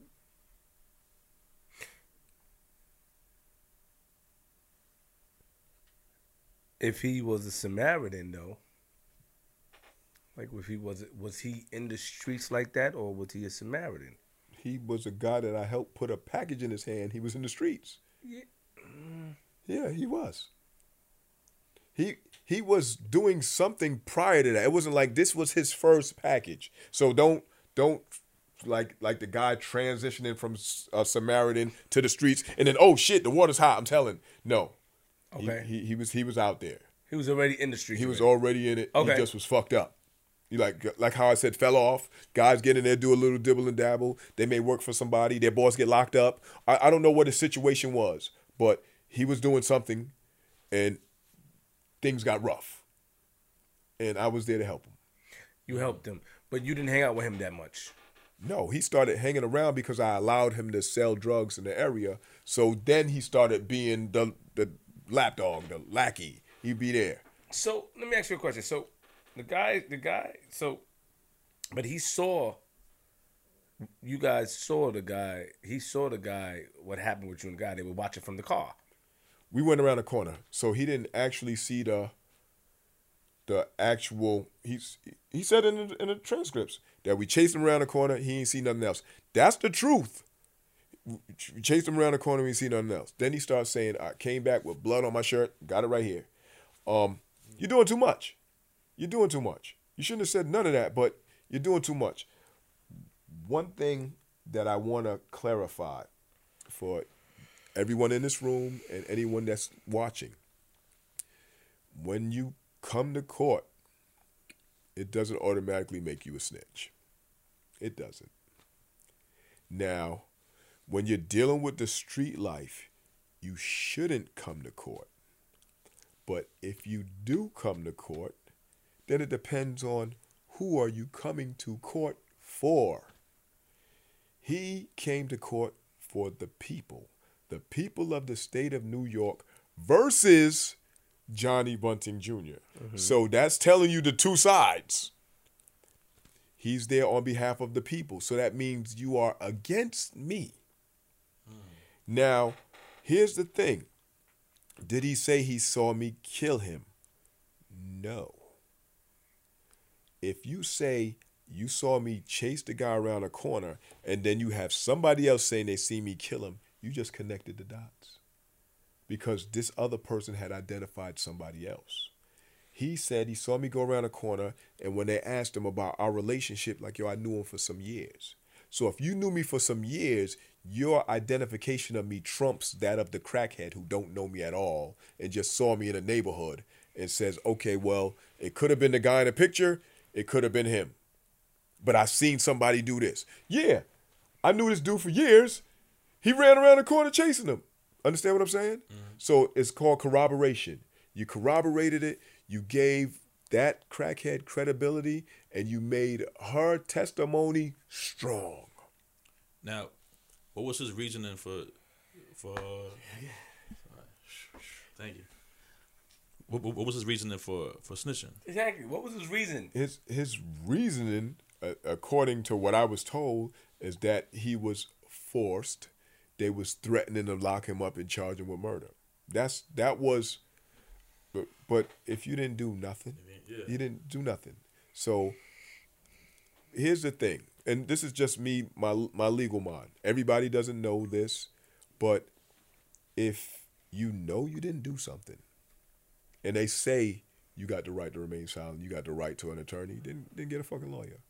You ain't got to pay for it. You just gotta have somebody speak up for you because you know you didn't do it. It's one thing as if he did anything. Like if he came out the car, gave him a kick, uh, uh, like you did something. You didn't do shit. You didn't. You got out the car from the back seat to the front seat to drive. Ain't nobody charged you as being no fucking getaway driver. Nobody hold said on, that. Hold on. Ooh, wait. Come on, man. You smart. You smarter than that. Right. Once he once once once he drove you, you know he became a part of that. You know that.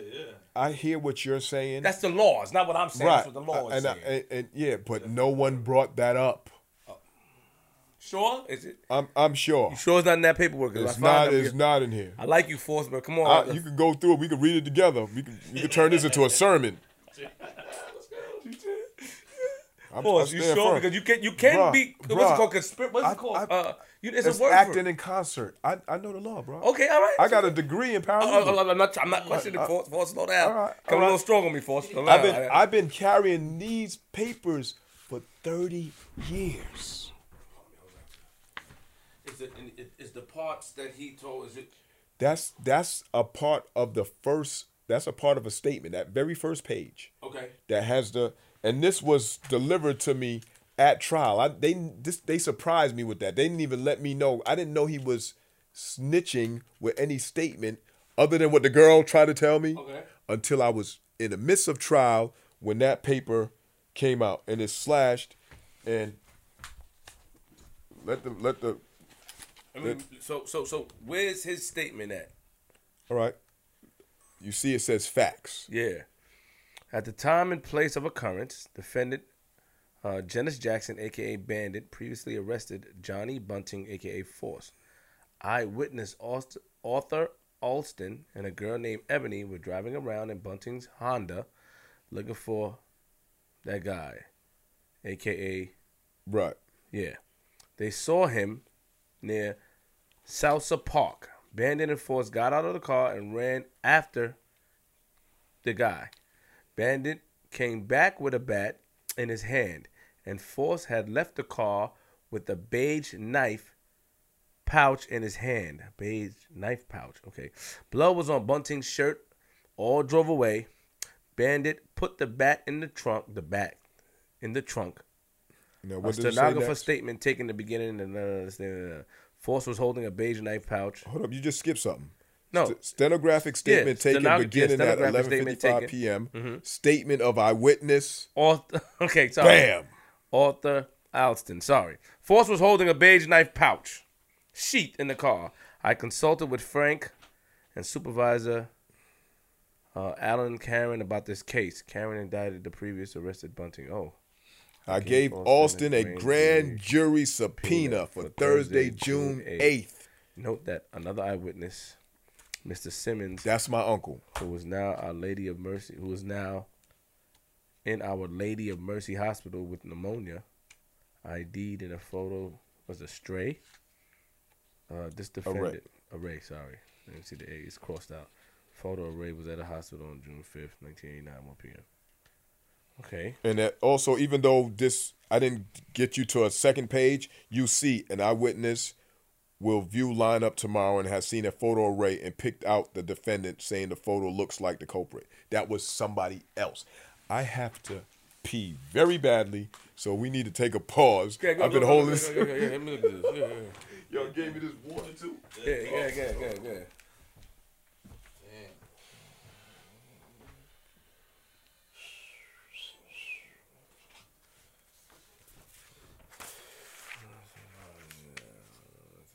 You keep your voice up so everybody can hear you.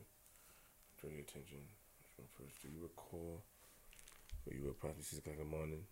Answer yes. And where were you? Baychester Avenue in the Bronx. Question. I am sorry. Baychester Avenue in the Bronx. I guess he had to speak louder. And could you tell the jury exactly where you were? On Baychester Avenue in the Bronx. Were you on the street? No, I was in a car. Okay. What kind of car were you in? A Honda Accord. And what color was this Honda Accord? Blue. Do you know whose Honda called you in? Yes. Who was it? Uh, Johnny Bunting. Could you tell the jury who was in the uh could you tell the jury who was in the car other, right? Me, myself, a girl, Dennis and Johnny. Dennis and Johnny, do you know Dennis' last name? No, I don't. Do you know Dennis by any other name than Dennis? Yes. What do you know him as? Bandit. I am sorry, Bandit. And Johnny, do you know Johnny by another name? Yes. What do you know him as? Force. What? Force. Now, can you tell the jury where was it this car was traveling at about 6 o'clock in the morning on June 1st in 1989? Answer. On Baychester Avenue. Uh, did there come a time withdrawn? Do you know a person by the name of FC? I don't want to say the person's name out of respect for the family. I don't know him personally. I heard of him. Okay, did there come a time when you saw this person FC? Yes. And were you in a car at the time? Is that correct? Yes. What happened when you saw this person FC? I seen him running. Okay, were you still in the car at this time? Yes. And did you see Force and Bandit? Objection! Sustain, don't lead. Tell us what happened when FC was running. He ran around the corner. Was anyone running behind him? Objection! I will allow it. Can you repeat, please? Was anyone running behind FC? Johnny and Dennis were after him. And you say they were they went after him. Can you describe? Uh objection. Overruled. You said they went after them. Can you describe what you mean by that? They went after him around the corner, and I didn't see no more after that. Now, before earlier than six o'clock in the morning, you said that you were in the car with Force and Bandit and the young lady. Is that correct? Yes. Did you see anything in the car? Objection. It's very general. Overruled. You want to be specific? Well, did you see anything in the car other than the three people you mentioned yourself? You uh answer. Want to be specific? Yes, yes. What did you see? What do you mean what did I see? Did you see whether or not Mr. Bunting had anything in possession at the time? At the time? Yes. What do you mean when he got out the car? No. Before he got out the car? No. You didn't see anything in his hand? Not. Objection. Sustain. Before six o'clock in the morning, earlier, did you see him have anything in his possession? Earlier, when he came back from the car, earlier, when he came back from where we were going, it was a pouch in the car. And when he sat in the car, he had it in his hand. He picked it up, He was in the car and he picked it up and he sat down. Can you describe what type of pouch it was? A beige pouch. Could you show us approximately the size? Size of a pencil. Can you hold up your hands? About this size of a pencil. Hold it up a second so I can have the record reflect the witness is holding his two hands, one above the other. I would say about this size, okay? About this size, yes. Uh, let the record reflect that the witness is holding a pencil. Will you uh, stipulate how long it is? Uh, Mr. Albert, uh, whether you say approximately six to seven inches. Six to seven inches, all right? Question, Mr. Alston. Is his name Alston? Yes. Alston. How long have you known the person you was in the car with? How long have you known the person who you who was in the car with you, Force and Bandit? Since high school. And approximately how many years is that? About two, one and a half, two. Now the person that you said Johnny, you also had known them to be false. Is that correct? Yes. Wow. Do you see the person here in the courtroom? Yes. Could you point him out to the jury? Sitting next to the lawyer. See, these are the things that the prosecutor does to convey to the jury. So he's gone along with that shit, even though he might not think he's doing damage. You you you you, confirm my nickname is Force. You said you know me for a year and a half, two years, and then you point or or, or stipulate. You you single me out. So this is the game.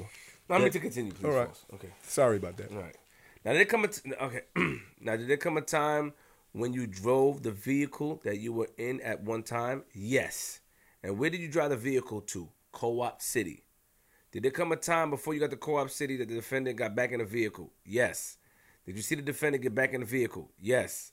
And did you happen to notice his shirt? Anything unusual about his shirt? Yes, he had blood on his shirt from his nose was bleeding. Oh, hold on. Blood was on his shirt? Yes, the nose. Hold up. My nose wasn't bleeding. This is motherfucker lying. He, he he making shit worse for me by lying. Hold up, hold on. And his nose was bleeding. I object the jury attorney repeating what he said, what the witness said, unless he repeats the whole thing. I have no further questions. You may cross. But hold on, but hmm. he said your nose was bleeding. See? Come on, All right. So so what does that mean? Force, hold up, I- Force. that means Force. I, I went and killed the dude and got a busted nose in the process. Force.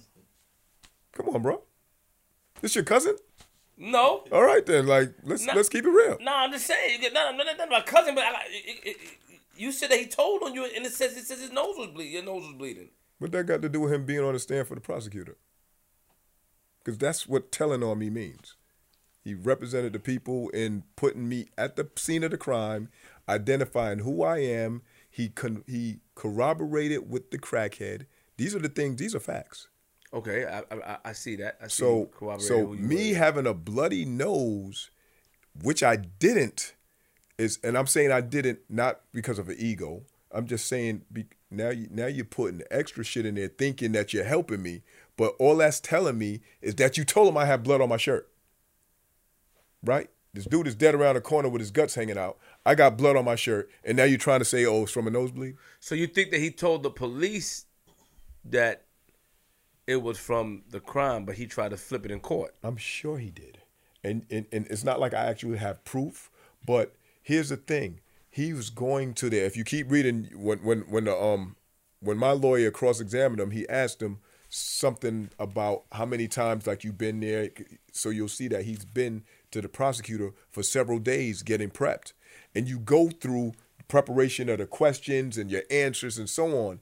And they ask you questions based on whatever statement they got from the police. So hmm. the sheath, the the pouch, is because like that little piece of a statement at the beginning. Mm-hmm, mm-hmm. It's like, okay, you said I had that. So they're trying to get it out. That's why the lawyer kept objecting because it was like you kept trying to lead him. If you're going to tell a story, let him tell a story. But you keep trying to lead him, so that means you're getting stuff out of him that he already said.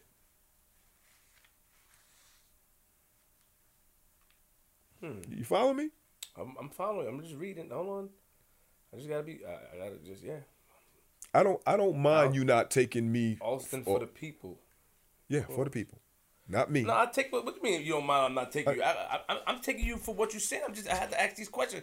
You got. I have to ask the questions. no man. problem, brother. No problem. Continue. Yeah, I I have to ask these questions uh, because it's, it's inquiring minds wonder. Mine. That's right. That's right. I'm not saying you're lying. I can't. I don't think you're lying, but I have to ask these questions because I'm trying to see what you said just made sense. But if you didn't explain that to me, I would say, but hold on. I read a paper where the man said you had a bloody nose. So did he really tell? But then you explained something to me that I didn't. I, I'm not aware about. Okay. You know more about that than I do. The You know truth can withstand cross examination, brother.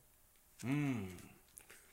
He cooperated because he did say he, he knew who you was. He did say. So I see what you're saying. You're saying that the fact that he said that's force, and the the crackhead said what she said, he's corroborating that sh when she said, yeah, he had blood on his shirt. Yes, he had blood on his shirt. Then he just tried to add Right. blood on his. I I got it. I see what you're saying. So he tried to add something that he didn't need to add because he already said what, sort of like he, him and this crackhead story aligned itself. But Right. he tried because you were there. He tried to switch it up, but it didn't. It, was the damage was already done. Exactly.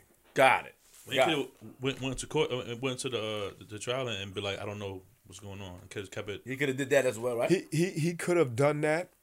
The the problem with that, because I was trying to tell him that, he was like, "Well, now I'm gonna get charged with perjury, this, that, and the third, because he already gave a statement." And then when you come in and you try to switch it, Can't, uh, it's like, yo. Yeah. So I told him, like, listen, this is what you do. Like my uncle, r- rest in peace. He he. They caught him in a hospital because he had pneumonia, and they talked to him. Whether or not he was on medication or whatever or whatever, they got something out of him. But when it came time to court, where, where did my uncle go? My uncle didn't come. That's it. I said, yo, I said the worst case scenario, you come to co- you don't come to court. They give you a fine. I'll pay the fine, man. Fuck, don't come to court. He did. Give, but I did see that they asked him. He said that he did give a statement. Yeah. Hold on. Oh, oh, oh. What's the statement behind here? No, the, the the best, the closest thing I have to a statement was this little bit of stuff. In the front, because yeah, I yeah, give you yes, in yes, yes, essence yes. what he said. I never got an actual physical statement from him till his day, but I know he made one. So, in your opinion, do do do you do you really feel like he snitched because he had something against you, or he just kind of got scared? Um, I think fear was a part of it, but I think there was something deeper because I'm pretty sure if I was someone else, one of the people that he held a little more dear, that that little bit of fear would you still would have been able to say, "Yo, don't come to court," and he wouldn't have came. Mm. So it could have been something deeper. I don't know. Sometimes you know how you can do something and someone interprets it deeper than what it was and they don't tell you they hold it against you and you don't find out till the, the, the knife is in your back. Like damn. So like god knows but I, I know that i've done for him. Right. now if i'd done something that rubbed him the wrong way he should have said i, I know he's feared me but still there's there's a way even if you fear somebody there's still a way that you can present like hey, listen man here's what's up man you did such and such it didn't make me look too good What did you do to him? i didn't do shit to him but i'm just saying in, in general if i did something that Ah, ah, force, stop, stop again, force. Come on, man. You know you did some shit to him, and you trying to clean it up. Nah, I ain't do Probably shit to him. embarrassed and violent, and force. Come on, force is me, man. he embarrassed his motherfucking self several times Force is me, bro. It's me. i even fuck with the dude like if, This if guy kid to play for. Force. Full What you force. did? You violated him. You just son him. he was a son already Force. Did you use it? Force. I need you to admit something to me. if anything he was my grandson because he wasn't my son Whoa! G, G, G, G. Don't do that. That's not funny. Force. yep You know. you like that right he likes that Yeah, that was that was that was. That was nah, I don't like that because that was too big. Look, look, look. But, but what I'm trying to say for I think in your in your mind you had a lot of time to think about. it. I think that you know that you might have you might have did something to him because you have to think why would he do it unless he's jealous of you to get you out the way. That could be one. that could be one Unless you've been disrespecting him, sunning him, and like oh, I I can't really approach this guy because he's a tough guy. That could be another, or he's a civilian. He ain't a civilian. Like I told you, he done sold a couple of cracks in his life. He ain't a civilian. He done hung around with he done post pictures with jail dudes and all this. Like he he wanted to promote that street. You wanted to promote it, you gotta live it, man. And and I'm sure he carried a gun once or twice in his life. Might not have never busted, but I'm sure he touched one. And it's, it's like, yo, listen, you, you gotta hold it down, man. And and and he could have he could have kept it all the way thorough with me and said, yo, when I spoke to him on the phone, like, yo, listen, they got me in a tight jam, man. That would at least put me on point. So I'd be like, well, fuck it, I gotta cop out. Oh. That, that makes sense, right? It does. I could have ended up with seven to twenty one instead of twenty to life. So so so let me let me ask you some questions real quick. Um like when you was in prison, did did he reach out to you at all? Did he send you a letter, anything? Did you speak to him? I spoke to him through three ways. Like I you know, a three way call, I have somebody call him.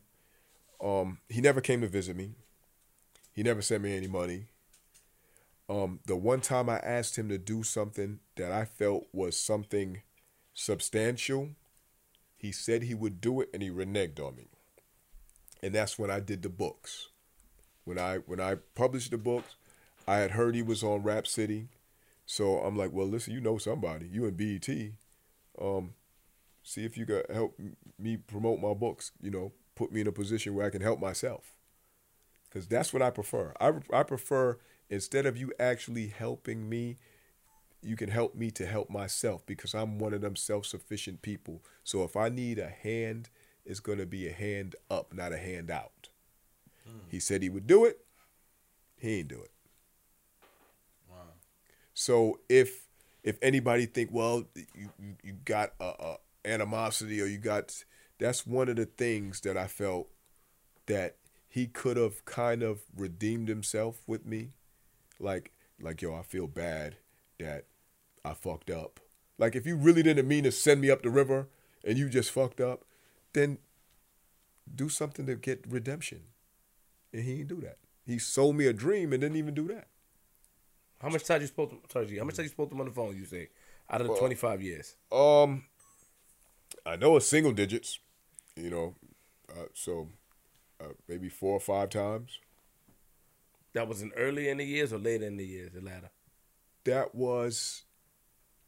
I'm trying to think of the last time I, because I I know when the last time I spoke to him, because I had a girl call him. A girl from Buffalo was coming to see me. She called him, and when it was time to hang up, because when I came home, we had a conversation. Somebody put us on the phone, and he was tight. He said he was tight because when she's supposed to hung up, she didn't hang up. And she was like, Don't be having me call that snitch, motherfucker. He's like, Yo, you told the girl I'm a snitch? Said, You testified against me. And that was I was in Wende. So Wende was um I went to the medium from Wende. So that was around 2000 and 2006 or 2007. That's the last time I spoke to him. But it's not like we spoke to each other. Cause it's like I, I catch up with him, and then years later catch up. You know, boom. So it's, it's still single digits throughout. Like, and I'll just to keep it single digits, but to keep it high, I'll say nine times in 25 years. He came to see me one time. I I I, I got it correct. He came to see me one time because we have a mutual friend, and he he he he brought him up, and I talked to him. But like I said, every time he said he'll do something, he ain't do it. I was trying to, because I was trying to forgive him. I was trying to mm-hmm. forgive, like, yo, listen, like you didn't mean that, you know. I was trying to, and it's like when you say you're gonna do something and you don't do it, it leads me to like, yo, What's up? Yeah, did you really sabotage me, man? Because you, you you should be jumping at any chance mm-hmm. to make amends to me if you really didn't mean to fuck me over. So he didn't mm-hmm. try to take care of the family or anything while, while, while he was in Hell there? no. I don't know. Family probably was doing better than he was. Um, but he hasn't he hasn't offered. See, it's it's one thing to offer because I was selling drugs through most of my bid, so I was doing all right. But it, fuck all that. Offer. Have me say, "No, nah, I'm all right," but at least I give you the credit of offering. Right? That makes sense. Mm-hmm. Did you hear that he if he told on anybody else in Edenwald? I actually ran into a brother that told me he did tell on him, but he copped out. So it never got to uh, testifying at a, a jury trial. So how did he know he told on him? and that's why I'm telling you the specifics because I don't know. I'm going by what he said. So it's hearsay. right. Respect. Um he goes hard on uh, you know, knowing his videos and stuff. He goes hard on on Roc Nation, you know, Desiree Perez, he goes hard and stuff like that. Um why do you think he does that? It's deflection. Simple as that. He knows his own past and it haunts him, and he tries to go hard to try to make himself seem above that. Well, you know, You don't you don't think so? uh, It's just my opinion. Oh. I haven't seen go over there. Well, I, feel, Cause Force my man, I like Force. I gotta go to I, feel, court I, on I him. feel like I haven't seen on I like on- Force a lot, man, but yo, Force, All right. It's just my opinion. I could be wrong. yo, Force, I like you, know that, but it's. Listen, he he told gotta on me. you know, you- you he gotta- told on me. yeah, That's that's no, no, that's a fact. Force, you know, you gotta explain to people. No, you say you explain to me. Cause when somebody reads this, that bloody nose thing could throw people off. You gotta explain, and when you explain, it makes sense. Like you gotta explain, and that's why you're explaining. Because when I look at it, even me, I'm like, well, he said bloody nose, but it does say he gave a statement before. So, do you think that he stuck with the bloody nose thing, like in your? Because you spoke to him. So when you and let's keep it real, because you was you, you was a strong dude back then. I, I, I did my research. So now, were you trying to? I you you told on me, so now you gotta you gotta you, you trying to. Try to don't like Try to face. muscle him? Yeah, yeah, yeah, yeah, yeah, yeah, yeah, yeah, yeah, yeah, yeah, Force, yeah, yeah, yeah, Force. Tell the Listen, truth. Let it out, Force. All right, check this out. It's me. Yeah, it's you. It's you. And this is me. Now, now, now, let me.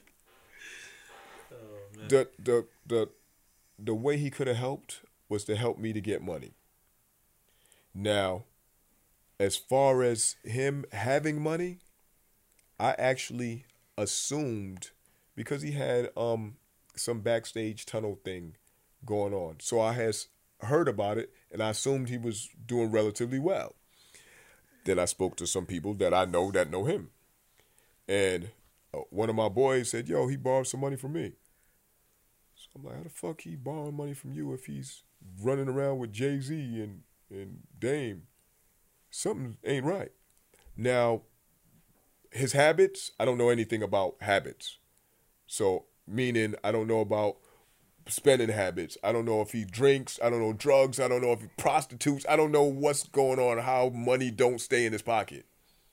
But it's like it's it's it bewilders me to see if you running around with millionaires and you're in a position to, to make a decent amount of money. Everybody who runs around with a millionaire isn't a millionaire. We understand that but you're not eating. I couldn't understand that. And it's like guys that was with us in prison come home and he'll bring them to parties. Because, you know, he had the ends, he'd bring them to parties. So it's like, yo, you go to parties, you have guys starstruck.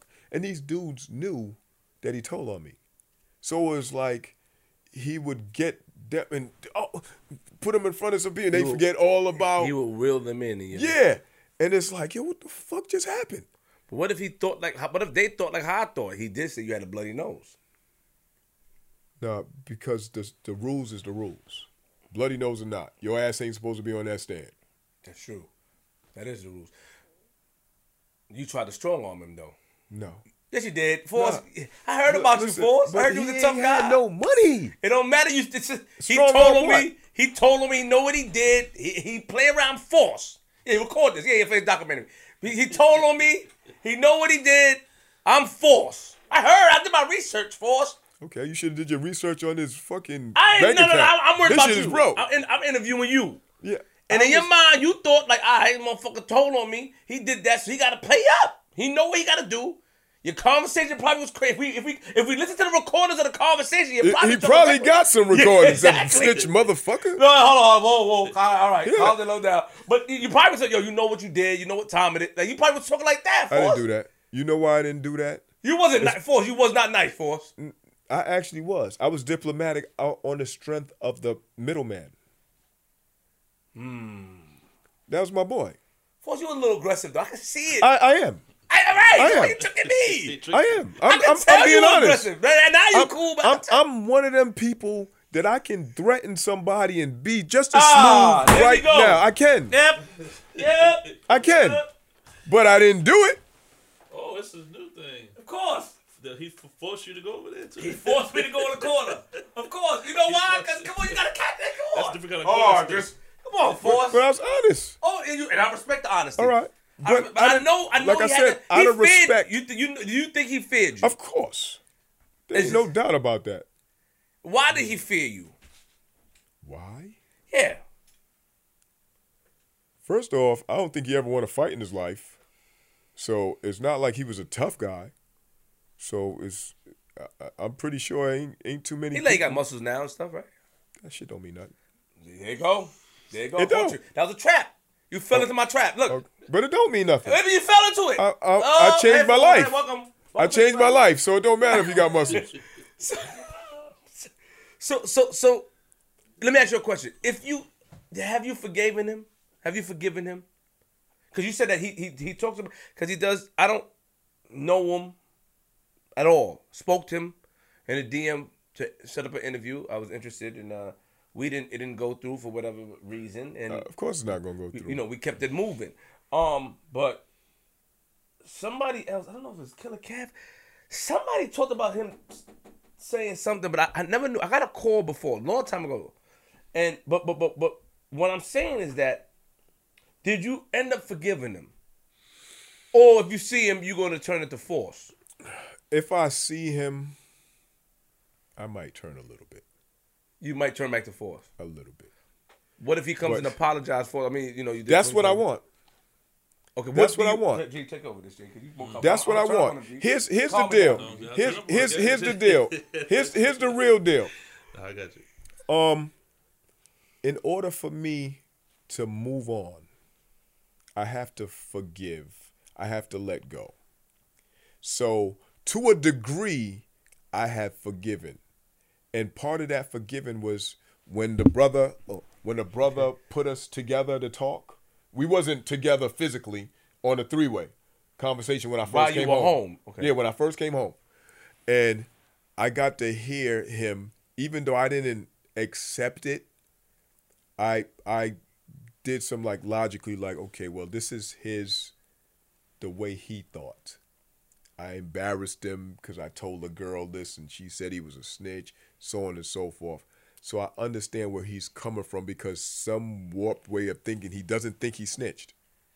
So sometimes you have to accept that and able to go on because I couldn't put myself because I'm one of them people that like closure, and I couldn't put myself in in a point where I pigeonholed and I can't move on because although I'm not rich yet, uh, speaking things into existence, I'm all right. Every year since I've been home, I made more money. So my focus was to get myself good. I'm not being arrogant. I'm, I'm just telling the truth. Yo, I like this guy, man, but he's fucking. G. I'm, I'm telling the truth. I can't just. I, I ain't thinking about this dude's pockets. I was going to get mine. So you had people online like, I'm looking for a handout. I'm looking for this. I'm looking for this, and that's why I went and checked his net worth. I'm like, let me check this dude's net worth to see what I'm supposed to be trying to Yo, shake Force, down. I, I'm trying to shake exactly, down. Force. I'm trying to shake this dude down. man. G, he bugged out. Is he? But I checked his net worth like two But weeks Force- ago. Force. What's it looking like? It said, and we could pull it up because I did. I did I ain't Google. doing that. I ain't doing it, that. it Stop it, said Force. 4K to 24.9 K network. Not. I'm like, how the fuck you gonna be at home? Like, mm. I, like, are you So- serious? So so Network? How am I shaking that down? But you turn up on him, G. Hold on. I'll Yeah, yeah. Shake me down. Twenty-five thousand dollars. Shake me down for twenty-five. That's his whole life. That's so like, yo. So, all right. So, know, knowing all of that stuff, knowing what you know, and you know what I'm saying, like network and everything like that. Why is it still bothering you now? I tell you why. Because Force has been an aggressive guy his whole life. He's still aggressive. He was getting money in prison. passive aggression No- now, right? Yeah, no, no, they're not passive aggressive. he was getting money in prison. Nobody messed with Force. Mm-hmm. Nobody violated Force. Let me see. You got any cuts in your face? Nope. Look, you look, got a cut? look, you ever look, cut look. The Messi? other one, yeah, You- you- you- so somebody cut you before? yeah. In prison. I've had fights and stuff too. Yeah. How many you lost? Uh, I've been cut, but I still won that fight. I I mm. I put in my work. Yeah. But it's it's it's not about No, that. hold on. Let me finish my statement. It's not about that. Let me finish my statement for you. Okay, finish your statement, brother. statement. Yeah. His said- mind is programmed already. Okay. Mm-hmm. He had to learn how to take himself out of that program mentality that he's been living his life. Now he comes home, he's free, smells air. He's he's he's, he's an entrepreneur, but in his mind, in his heart, he still is the force From, that from '89. From eighty nine, it it comes out. It does. Yeah, yeah, yeah. I know. Hey, he ain't telling me. I know. I know you. And he was going. He he felt that you put me here for a long time. Something got to give. Like anybody would feel. Right. And that's why But when he said uh, apology, it could be something as simple positive. as him just owning up to it. One of the things that I've learned in these programs is that if you want to rehabilitate yourself, you have to own up to what you did. I agree. All right. Okay. All right. All right. I can't argue with that. Okay. I can't. You got. You got me. You got me. Full. Full. Full. That. Full. Full blown with that. I can't. I that. I can't argue with. Okay. You know what I mean? But I don't. I think you want more than an apology. That's just my opinion. I can see it all He in your face. he don't he don't got he don't got Yo, you keep going back to money. You keep Like, going back to money. I, I'm I'm driving Benzes and BMWs for real. Like for real. Like for real. Like oh. this ain't bullshit. give Three sound effects at one time. Yeah. Nobody ever got that, G. I heard, heard a lot of cars. I heard a lot of cars. I heard a lot of money. Nobody ever got that. Money. I heard a lot of cars. I heard a lot of money, man. You know. I'm just Gee! saying. I heard No, no, no, no, no, no, don't get.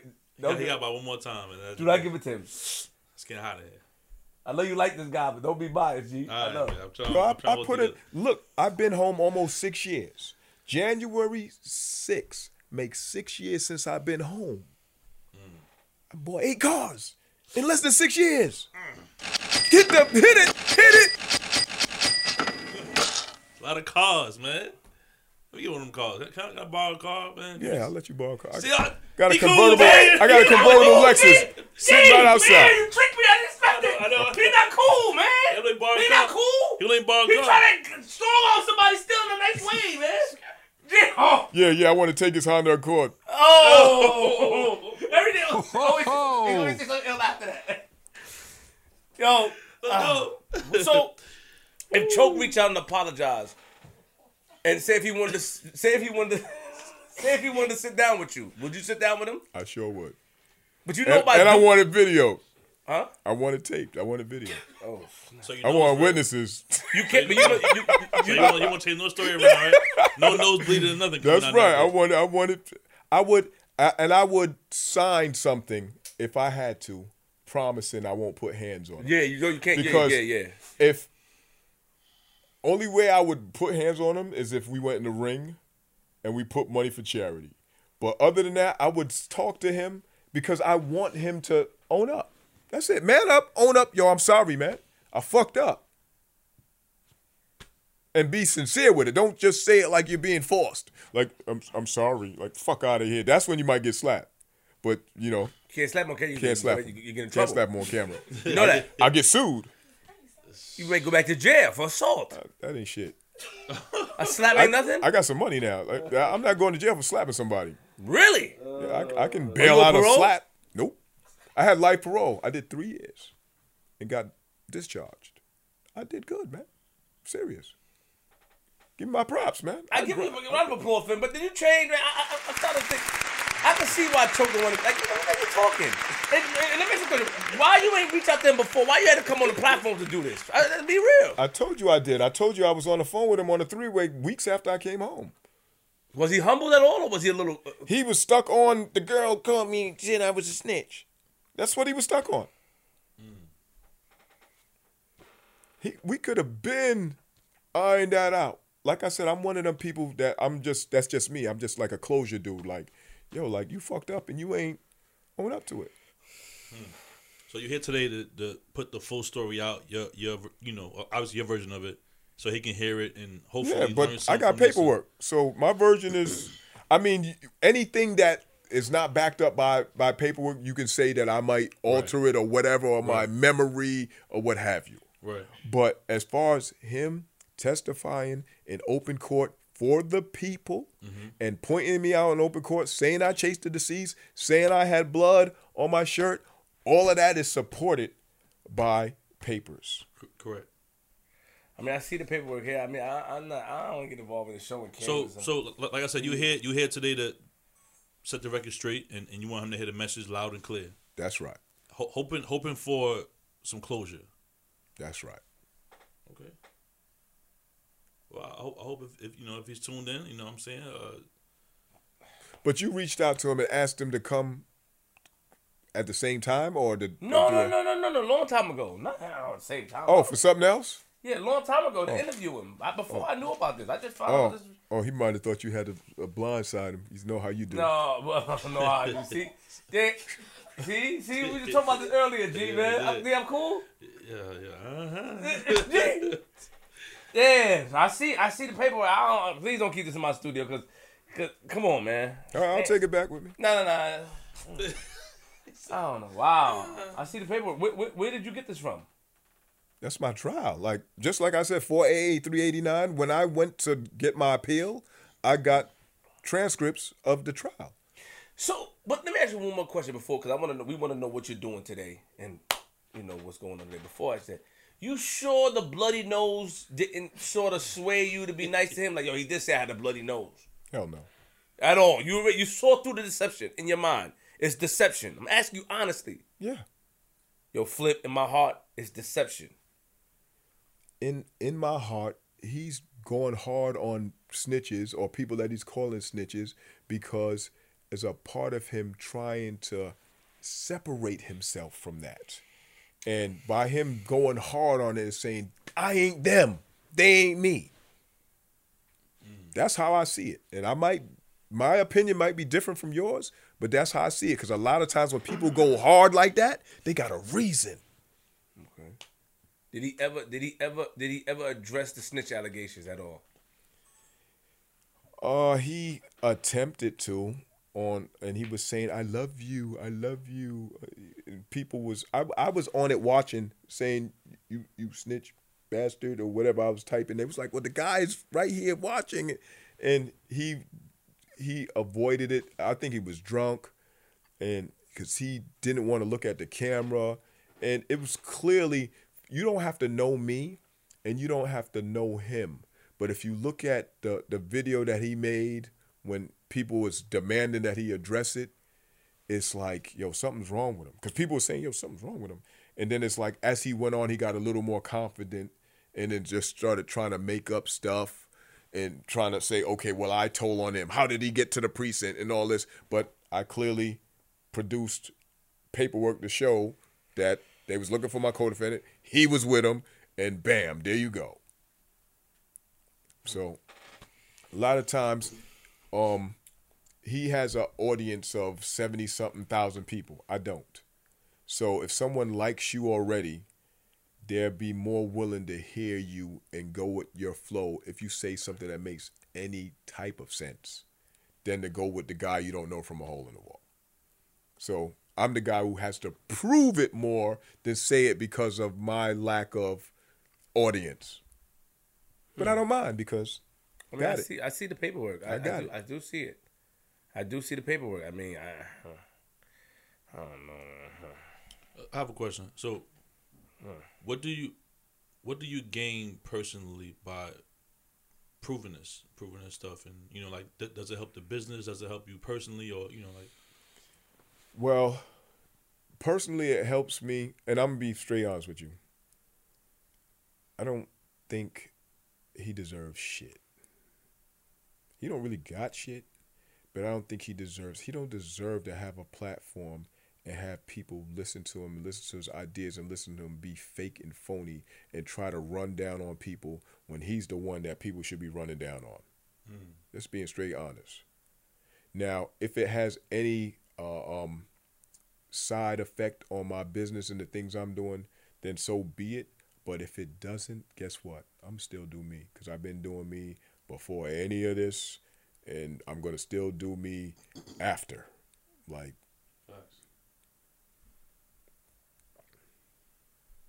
I'm a businessman. I'm about my business, man. what are you doing today? You have a family? What's going on? I have a wife and a daughter. Oh, wow. four year old. She just turned four last week. Nice. I have nice, a car nice. wash in Mount Vernon. Yeah, yeah. Platinum. Platinum hand car, car wash. wash. Mm-hmm. Yeah. I also have another business where I do landscaping. I do um, I do clean outs. Like they have bed bug infested apartments. Mm-hmm. I go through, clean it out. I do chute cleanings, meaning the incinerator chutes. Mm-hmm. I clean that, clean trash compactors. I'm basically a cleaner, the cleanup guy. Like a lot of people don't like to clean, and even companies subcontract me to clean stuff, and I do it. Like I was a porter in prison. I cleaned stuff for a dollar a day. Mm. So might as well get it. Let's get into your, your, your car washing business though. Like it's not a regular business. You you run things a little different over there, where you don't just hire anybody that's looking for a job. You know, if you want to get to that real quick and okay, you know. cool. Um, what I've done when I came into the community, since I was part of the criminal element, I understand a little more than a regular average Joe. So there's people that I've hired that was homeless. I've hired battered women. I've had hired people with drug dependency issues, and I've hired teenagers, and it all didn't work out. But my goal was to be able to give these people opportunities and second chances because I was given a second chance, and I believe in paying it forward. Hmm. So why didn't it work out? Because everybody is not going to take advantage of an opportunity, even if it's just laid out in front of them some of the kids, like I've had kids come in the summertime and they get their first pay and they out because that's all they wanted was a quick buck so that they can do their thing. I've had people, like I said, with dependency issues. They was trying to stick it out. They got a few dollars, went back and took that hit, and that's over for you. Hmm. You know, I had people that's shoplifters. They had their own issues. Next thing you know, dudes in jail. I bailed out a couple of people. I'm one of them people that's is good to have in your corner. As as as passively aggressive as I can be, I'm a good guy. When you when you need me, I don't just leave people hanging. That's for real. I'm Johnny Bunting Jr., not Force. Johnny Bunting Jr. is going to help hold you down.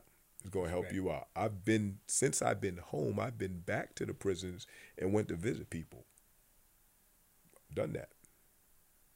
Done that because I know how it feels. I've been people that I know in a hospital in the deathbed. I go see them because I know how it feels to be alone. And a hospital is still an institution, so I know that that still has that dead sit- setting like in prison. So that's just a moment, tearjerker, if you will, but it still makes you think. Like, if you were in a hospital or you were in prison and you didn't have nobody to see you, you understand. And some people are in prison and in the hospital. So in the hospital ward in prison. Uh, these are things that I've seen. I've been, I've worked in the hospital for a short period of time and been in the cancer ward. You know they ain't coming home. So these are things that I've seen and I'm like, damn. So honestly, as as glamorous as it may be to be it may seem to be me, Y'all don't want to live my life. Y'all don't want to see the things I've seen. For real. And on that note, Flip. Round of applause right now, my man, for my man. Round of applause, please. social media? Uh, anything out that you want the people to go get? Uh, anything in particular you're selling? What you want the people to do? Well, um, I'm on Instagram. I'm Mm-hmm. on YouTube. Johnny Bunting Jr. the Force. I need some subscribers. I start putting out some content. Um, I just was on the mayor's show on Sunday night, just passed. The mayor of Mount Vernon. Okay. She had a, a a show that featured myself and three other guys that was convicted of murder, and we was basically telling a little bit about ourselves, not glamorizing the act of taking a life, but basically saying what we went through and how we can actually help the youth. Um, I'm not actually selling anything right now. Car wash, you know, come get a car wash, a detail or what have you. But check out my YouTube um, and see what I have in store next. I'll be dropping some things in a few days. So, And, and, and you're filming. Can we speak about that? Are you filming for the, for oh, the joint? Or? yeah, thank you for Yeah, yeah. look at on. me. Can't leave. yeah, I'm working on my documentary and I'm I'm working on some other video content that I'll be posting soon because um due to I was in a car accident less than a month ago. Really? I had bought a van to, to for work van. I bought it from an individual, took it to the uh, mechanic right there. Like, yo, I ain't gonna buy it until I have my mechanic look at it. The mechanic looked at it, said it needs this, it needs brakes, it needs this. I was like, all right, cool. I lowered the price on the dude, bought it, left it there. It stayed in the mechanic for two months. I got it two days, crashed it, totaled it. Me and my stepson was in there. We both came out untouched. That made me look at things different. Like, yo, like me and him could have been eh, done. So, uh, it's it's it's. I look at things a whole lot different. Like, I have to do what I've been talking about doing for years. Um, like going back to my bucket list, so to speak. Like, I got insurance, life insurance, because I was uninsurable for five years. Since I came out of prison, they wouldn't insure me. And then once five years came, they was like trying to contact me. Listen, um, you ready? I'll do it. I'll do it later. I'll do it later. That car accident, got it. It's all right. Got it. You never know. Who, who's in the building? What's my man, my man name? Who's that in the building with you? Who you run the building? Oh, Reggie, brother Reggie. Brother Reggie. Oh, Uh, Reggie. Brother. I mean, he, I call he, he's, he's not brother Reggie. I just it's Reggie. of Exilus Media. Of Exilus Media. Exilus. E X. Exilus Media. Okay, M- Reggie. salute. wh- wh- Is your name Reggie? That's what they call Yeah, you. my first name is Reggie. Um, I have a company, Exilus Media, I do photography and video. Exilus Media. You do photography and video. What's your social media, brother? Everything is at Exilus Media. E X I L U S M E D I A. Got it. So Instagram, YouTube, and that's that's it. So Round of applause for my man for being professional. Yeah, Yeah, yeah, show some love. Oh, let me say something else too. Like I'm, I wasn't on top of my game. Bunting Enterprises Inc. is the parent company. Platinum Hand Car Wash is the There car wash. There we go. I got Black Wall Street Private Lenders Corporation, where I'm working to basically help entrepreneurs get their hustle on, and I don't mean in the street. Help entrepreneurs get their hustle on by being a sort of black Shark Tank, because I've I've helped people privately save their businesses and stuff. So I'm like, well, listen, I need to put myself in a position where I can partner with budding entrepreneurs and people who have ideas or they have talents but they need funding you know? And that way you help stretch the black dollar and you help elevate us and present and provide wealth to our own. Other other people do it. Why mm-hmm. can't we do it? Why not? wealth building. Wealth building. Round of applause. Yeah, G. Man. Shout out to my man, you know what I'm saying? The Force. May the Force be with you. may you. the force be with you You know? Yo, Yo, you looking at him like he flipped on you, man. Yo, supposed to ambush me, right? Come on, man. Come on. Yeah. G. I let- G. G. Oh, man. Yo, I I I do interviews, man. I, I this ain't my first rodeo, bro. It don't seem like it, right? Well, you, I'm pretty good, man. you are pretty good. He's all right. Yeah, he cool, man. Good- He good. He good, man. He good, man. Flip, Flip trying to make his own drink. He try- Gee, he good. he good, man. Yo, dope episode, man. Shout out to the homie, the force. You know, shout out to uh, uh, Reggie. Reggie. I Of mean, of Media. Exilus. Of Exilus. Yes. There we go. That's shout out to the homie. Shout out to Michelle one time in the building. Bassy in the building. All right. Um, Hit yourself. There we go. um, make sure you follow the pages, man, at Flip the Script Pod, at Queens Flip with a Z, at DJ G Money One Five Six, uh, at Picky Eater Show. You know what I'm saying? Season three doing pretty good. Yeah. Season four coming soon. We're just gonna start filming for that. So Can't wait. I'm excited about that. Shout out to the sponsors, man. Sponsor alert, sponsor alert. Uh, HotSauceBoss.com. Make sure you check it out. Got some of the best hot sauce in town. The healthy hot sauce, spicy Kush, um, spicy honey, and uh, we got uh, guava, ma- mango, coconut. You know what I'm saying? Shout out to HotSauceBoss.com. Shout out to Mixes by Maya. Maya, what up, Maya? Um, shout out to uh, Black Lit STL too. Documentary coming soon on YouTube. The hoodie. You know what I'm saying? Uh, you might see it on episode before this, but you know, I had to. I wasn't, you know, whatever. It's Queens Flip, URL TV.tv. Shout out to the whole team.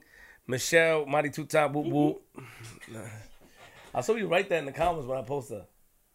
Why, man? I gave her a whole name. Man. You're supposed to- I gave a lot of names and a lot of people using there. Ebach. Shout out to Ebach, a name I gave. That's fire. Shout out to uh, well, I didn't get Basky his name. Shout out to Basky, Basky group. That's just crazy. Get out of here. Right? Stupid stuff, man. Shout out to Basky, man. Big things, yeah. Shout out to Bass, man. Shout out to G Money, man. G Money one five six. Picky Eater, PS. Yeah, yeah, yeah. I know it. Um, Picky Eater's doing good. I watched it today. I was I was in tears. Him mistakes. That's a dope episode. Shout out to Dawson. Shout out to Sexy State. Shout out to Dawson. Yeah. Dawson's World. Shout out to Space Ghost as well. You know what Shout I'm saying? Space. Yeah, yeah, yeah. And the production, he's doing a great job, man. I can't wait to see what season four. Oh, you got a lot of things in store. I made some calls today, man. It's looking, um, you know, I- I don't want to, I don't want to, you know, let the cat the bag, but Lock your doors, close your windows, close your blinds, open your blinds. If you see a nigga like force on your lawn, put it away. He don't mean no harm. Oh. But don't let him in because he'll stab you all night long. Oh, Wait, he might change. Oh, He'll try to strong arm. I'm from Queens. oh man. Force!